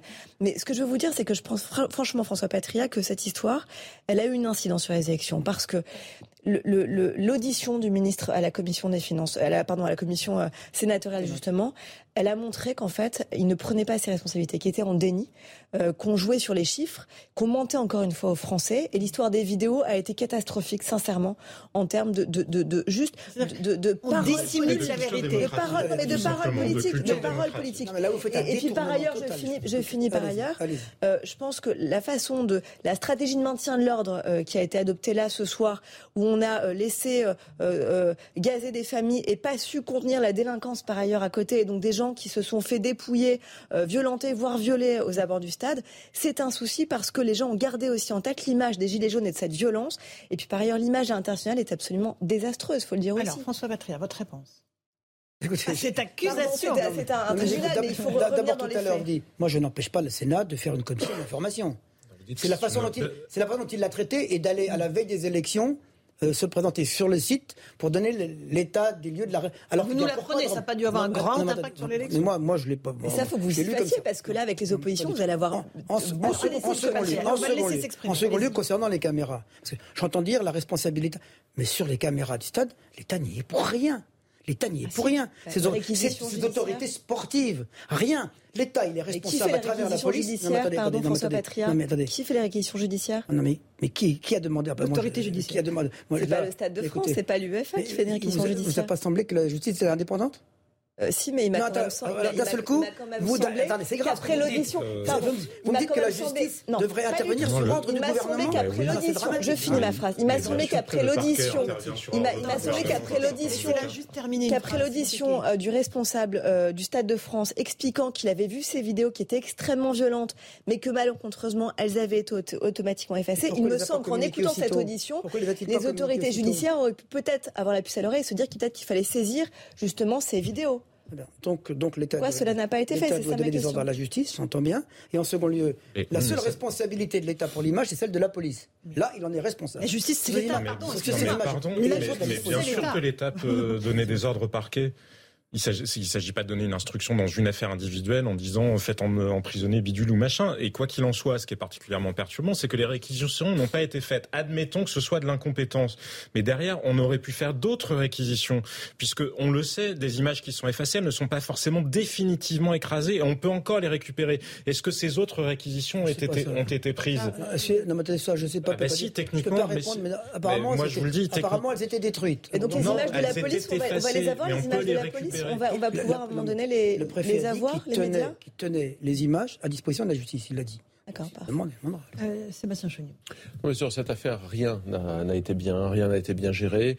Et je vous le dis, moi, le problème, c'est que à la fin, le ministre de l'Intérieur se défausse, il ment, et c'est pas du niveau d'un responsable politique. Euh, Quand on est ministre de l'Intérieur de la France, on ne se défausse pas, on n'est pas en train de raconter des balivernes, on raconte pas n'importe quoi, on endosse ses propres responsabilités. On se défausse pas non plus sur un préfet si contestable par ailleurs. On endosse ses propres responsabilités. On ne ment pas et on ne provoque pas des crises avec euh, d'autres pays. Je veux dire, c'est l'image de la France. Euh, ce qui s'est passé, c'est pas anodin au Stade de France. Et puis Non, ça montre qu'on n'est pas capable non. plus. Enfin, ça montre que c'est risqué pour des familles maintenant d'aller voir un match. S'ils prennent un risque pour leurs gosses, pour leur euh, pour leur famille, bah quelle triste image de notre pays. Et puis d'un ministre de l'Intérieur menteur, mais impuissant et incompétent. Et peut-on vous poser une question Je vous laisse à vos outrances. Non, mais peut-on vous poser une question quand, monsieur. Non, mais moi je vous pose une, question. Quand Monsieur Darmanin parle de propos nauséabonds pour tous ceux qui s'inquiétaient de la délinquance qui peut exister autour du Stade de France, est-ce que cette inquiétude-là vous paraît relever de, je ne sais pas quel est le substantif de nauséabond, mais de quelque chose qu'il serait? Ou est-ce que ça n'est pas quand même le droit légitime des Français, a fortiori dans une campagne électorale, que de se poser la question, peut-être d'ailleurs de la proposition de politique pénale qui sera celle du gouvernement Parce que non seulement il y a eu ce défaut du Stade de France, mais malheureusement il n'y a eu aucune proposition politique qui aurait pu dire, bon ben oui, ça, il y a un certain nombre de choses qui ont dysfonctionné par un enchaînement de choses. D'ailleurs, il y a la responsabilité de l'UEFA et de la FFF qui ont été largement mises sous le tapis alors qu'elles sont assez accablantes. Mais il y aurait pu au moins avoir des propositions en face. Quand vous dites que ça n'a pas impacté les Français, si, je pense Non, que le fait que on leur dise vous vous préoccupez de délinquance et, et ou euh, d'immigration euh, non, non contrôlée, de l'impact que ça peut avoir ou des défauts de l'intégration, c'est juste nauséabond. Je pense que ça, ça a un impact politique. Je n'aime pas le raccourci que vous faites entre la délinquance et l'immigration. A J'aime pas pas- ça. Mais vous venez- vous venez de le faire. un endroit. Vous venez de le faire. laissez répondre. Moi, la moi, délinquance dans laissez la répondre François Vous l'avez dit, vous faites, bon, ok. Alors d'abord, le gouvernement, d'abord, un, le ministre n'a pas menti, donc je vous autorise pas à dire cela. Il a, Euh, dit- il a je donné, il a donné, autorise tout seul, il a, il donné les d'accord, enfin, mais vous le direz, vous serez sans doute plus cru que moi quand je dis ça, parce que si les gens, les gens ont tendance à C'est vouloir probablement toujours plus crédible que de nier tout. En second lieu, parler. qu'il y ait des difficultés, qu'il y ait, des diffi- qu'il y ait de la délinquance autour, je ne le nie pas. Que cette délinquance a peut-être été mal maîtrisée ce soir-là, je ne le nie pas non plus. De là, de dire gouvernement menteur, impuissant, etc., je, je ne- je ne peux pas l'entendre comme tel. Non, mais d'ailleurs- nauséabond et d'ailleurs- quand on est et un d'ailleurs- citoyen et que de s'en d'ailleurs- préoccuper Et d'ailleurs, et d'ailleurs, bien, euh, ensuite, c'est que, c'est que les, les mesures ont été prises, les réunions ont été faites pour préparer à la fois la Coupe du Monde de rugby et les Jeux Olympiques en tirant les conséquences de ce qui s'est mal passé l'autre soir. Et j'espère qu'on saura les tirer. Et je fais confiance Allez. au gouvernement et à Darmanin pour le faire. On Voilà. avance euh, parce que Gérald Darmanin aujourd'hui s'est félicité d'une décision du Conseil d'État qui a confirmé la suspension de l'autorisation du burkini dans les piscines municipales de Grenoble. Pour lui, c'est une victoire, une victoire pour la loi séparatisme, pour la laïcité et au-delà pour toute la République. Euh, vous saluez cette décision du Conseil d'État, Sébastien Chenu oui, Bien sûr, mais je pense qu'il faut s'opposer. Il faut une loi contre l'islamisme dans notre pays. Il faut définir ce qu'est l'islamisme. On sait définir des idéologies dans notre pays. On a défini euh, très bien des idéologies et on en a interdit les représentations. Pareil pour l'islamisme, l'islam politique. On le définit, on en interdit ces représentations. Ça fera partie des propositions que feront les députés du Rassemblement national à l'Assemblée nationale, une grande loi pour combattre l'islamisme dans notre pays. François Patria. On ne peut pas dire qu'on se félicite ou qu'on ne se félicite pas. Moi, j'approuve. Mhm. C'est différent. Je pense, je pense que, à, mes yeux, c'est une bonne décision parce qu'elle repose sur quoi? Elle repose sur le fait que la, que la, décision prise par M. Porte, par M. Piolle, porte atteinte au principe de la neutralité des services publics. Qu'elle dit qu'en l'occurrence, dans services publics, que là, cette décision a été prise en période électorale pour faire plaisir à des communautés religieuses. Elle ne l'a pas été faite dans l'intérêt général. Il y a des problèmes euh, qui se posent de, de salubrité autour, etc.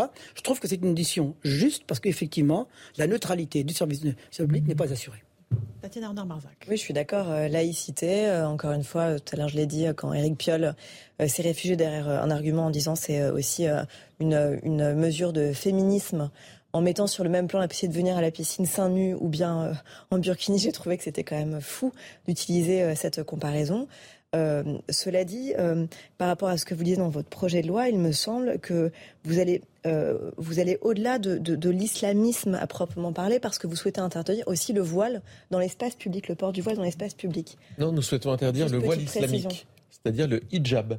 D'accord, euh, uniquement, non, et vous pas, savez, pas, vous le, tapez, le foulard. Il, il s'agit de, vous savez, vous, vous, tapez sur euh, Google voile islamique et vous avez euh, apparaissent des photos très précises de Donc ce qu'est le foulard, on est d'accord. Voilà, le voile islamique. D'accord, voilà. précision importante. Jean-Sébastien Ferjou, Conseil d'État qui annule la décision sur le burkini, ça va dans le bon sens? Bien sûr que ça va dans le bon sens, que c'est ce qui fera jurisprudence pour les autres municipalités qui seraient tentées de faire la même chose. Et surtout, ça clarifie le débat, notamment avec un Éric Piolle qui avait tendance à dire que la décision du tribunal administratif en première instance relevait du fameux racisme systémique euh, ou de, de enfin j'aime pas ce qualificatif, mais l'islamophobie euh, qui serait structurelle en France. Alors que c'est parfaitement faux. Ça n'a rien à voir avec l'attitude que la France a de manière générale vis-à-vis -vis de tous ceux qui sont euh, français et musulmans, c'est vis-à-vis de revendications de militants politiques et de militants d'une idéologie qui n'est pas compatible avec les valeurs de la République et qui n'est ni démocratique ni euh, ni républicaine. Et donc que ce débat-là soit clarifié et que Monsieur Piolle ne puisse plus jeter euh, de l'huile sur le feu en essayant de convaincre un certain nombre de Français musulmans que ce serait toute la France qui les rejette, absolument pas. Les Français, enfin, enfin, tout le monde a envie euh, de vivre ensemble, quelles que soient les origines, quelles que soient les confessions. En revanche, on a le droit de refuser un militantisme d'une idéologie qui, encore une fois, n'a rien de démocratique. Avec, si je peux me permettre, une petite euh, juste euh, réflexion, interrogation plutôt sur l'activisme d'Alliance Citoyenne, qui est donc l'association euh, qui justement œuvrait en coulisses et qui s'est réjouie de cette décision au moment où le maire de Grenoble a interdit, plutôt, ah, pardon, a autorisé la burqa de bain dans les piscines municipales. Et, et, donc c'est vrai que là, il faudra quand même se poser la question de, de l'activisme de cette association, de son périmètre d'action et, des subventions et de ses ambitions aussi, parce que quand on voit que par exemple son terrain de jeu au début était les hijabeuses, et vous avez tout à fait raison, et de ses subventions bien évidemment, qui n'avait jamais joué, la question se pose. Et quand on voit que euh, aujourd'hui avec la loi séparatisme, Gérald Darmanin a possibilité de dissoudre justement des associations euh, qui euh, vont à l'encontre des intérêts de la laïcité de la République, peut-être que la question pourrait se poser légitimement. Voilà. Vous voyez des fois Darmanin. Le mot de la fin. Le mot de la fin pour vous. J'entends que M. Darmanin fait parfois, quand même, malgré tout ce que j'entends sur ce plateau, des choses pas mal et qu'il l'a fait. Voilà. Merci à tous les quatre d'avoir participé à Punchline. Sébastien Chenu du Rassemblement National, Tatiana Renard-Bazac. François Patria, La République en marche et Jean-Sébastien Ferjou. Je vous retrouve dans un instant sur Europe 1 pour la suite de nos débats de Punchline et sur CNews, c'est Christine Kelly qui vous attend avec ses invités pour Face à l'info. Bonne soirée sur nos deux antennes. Hey, it's Danny Pellegrino from Everything Iconic. Ready to upgrade your style game without blowing your budget? Check out Quince. They've got all the good stuff shirts and polos, activewear, and fine leather goods, all at 50 to 80% less than other high end brands. And the best part? They're all about safe, ethical, and responsible manufacturing. Get that luxury vibe without the luxury price tag. Hit up quince.com slash upgrade for free shipping and 365 day returns on your next order. That's quince.com slash upgrade.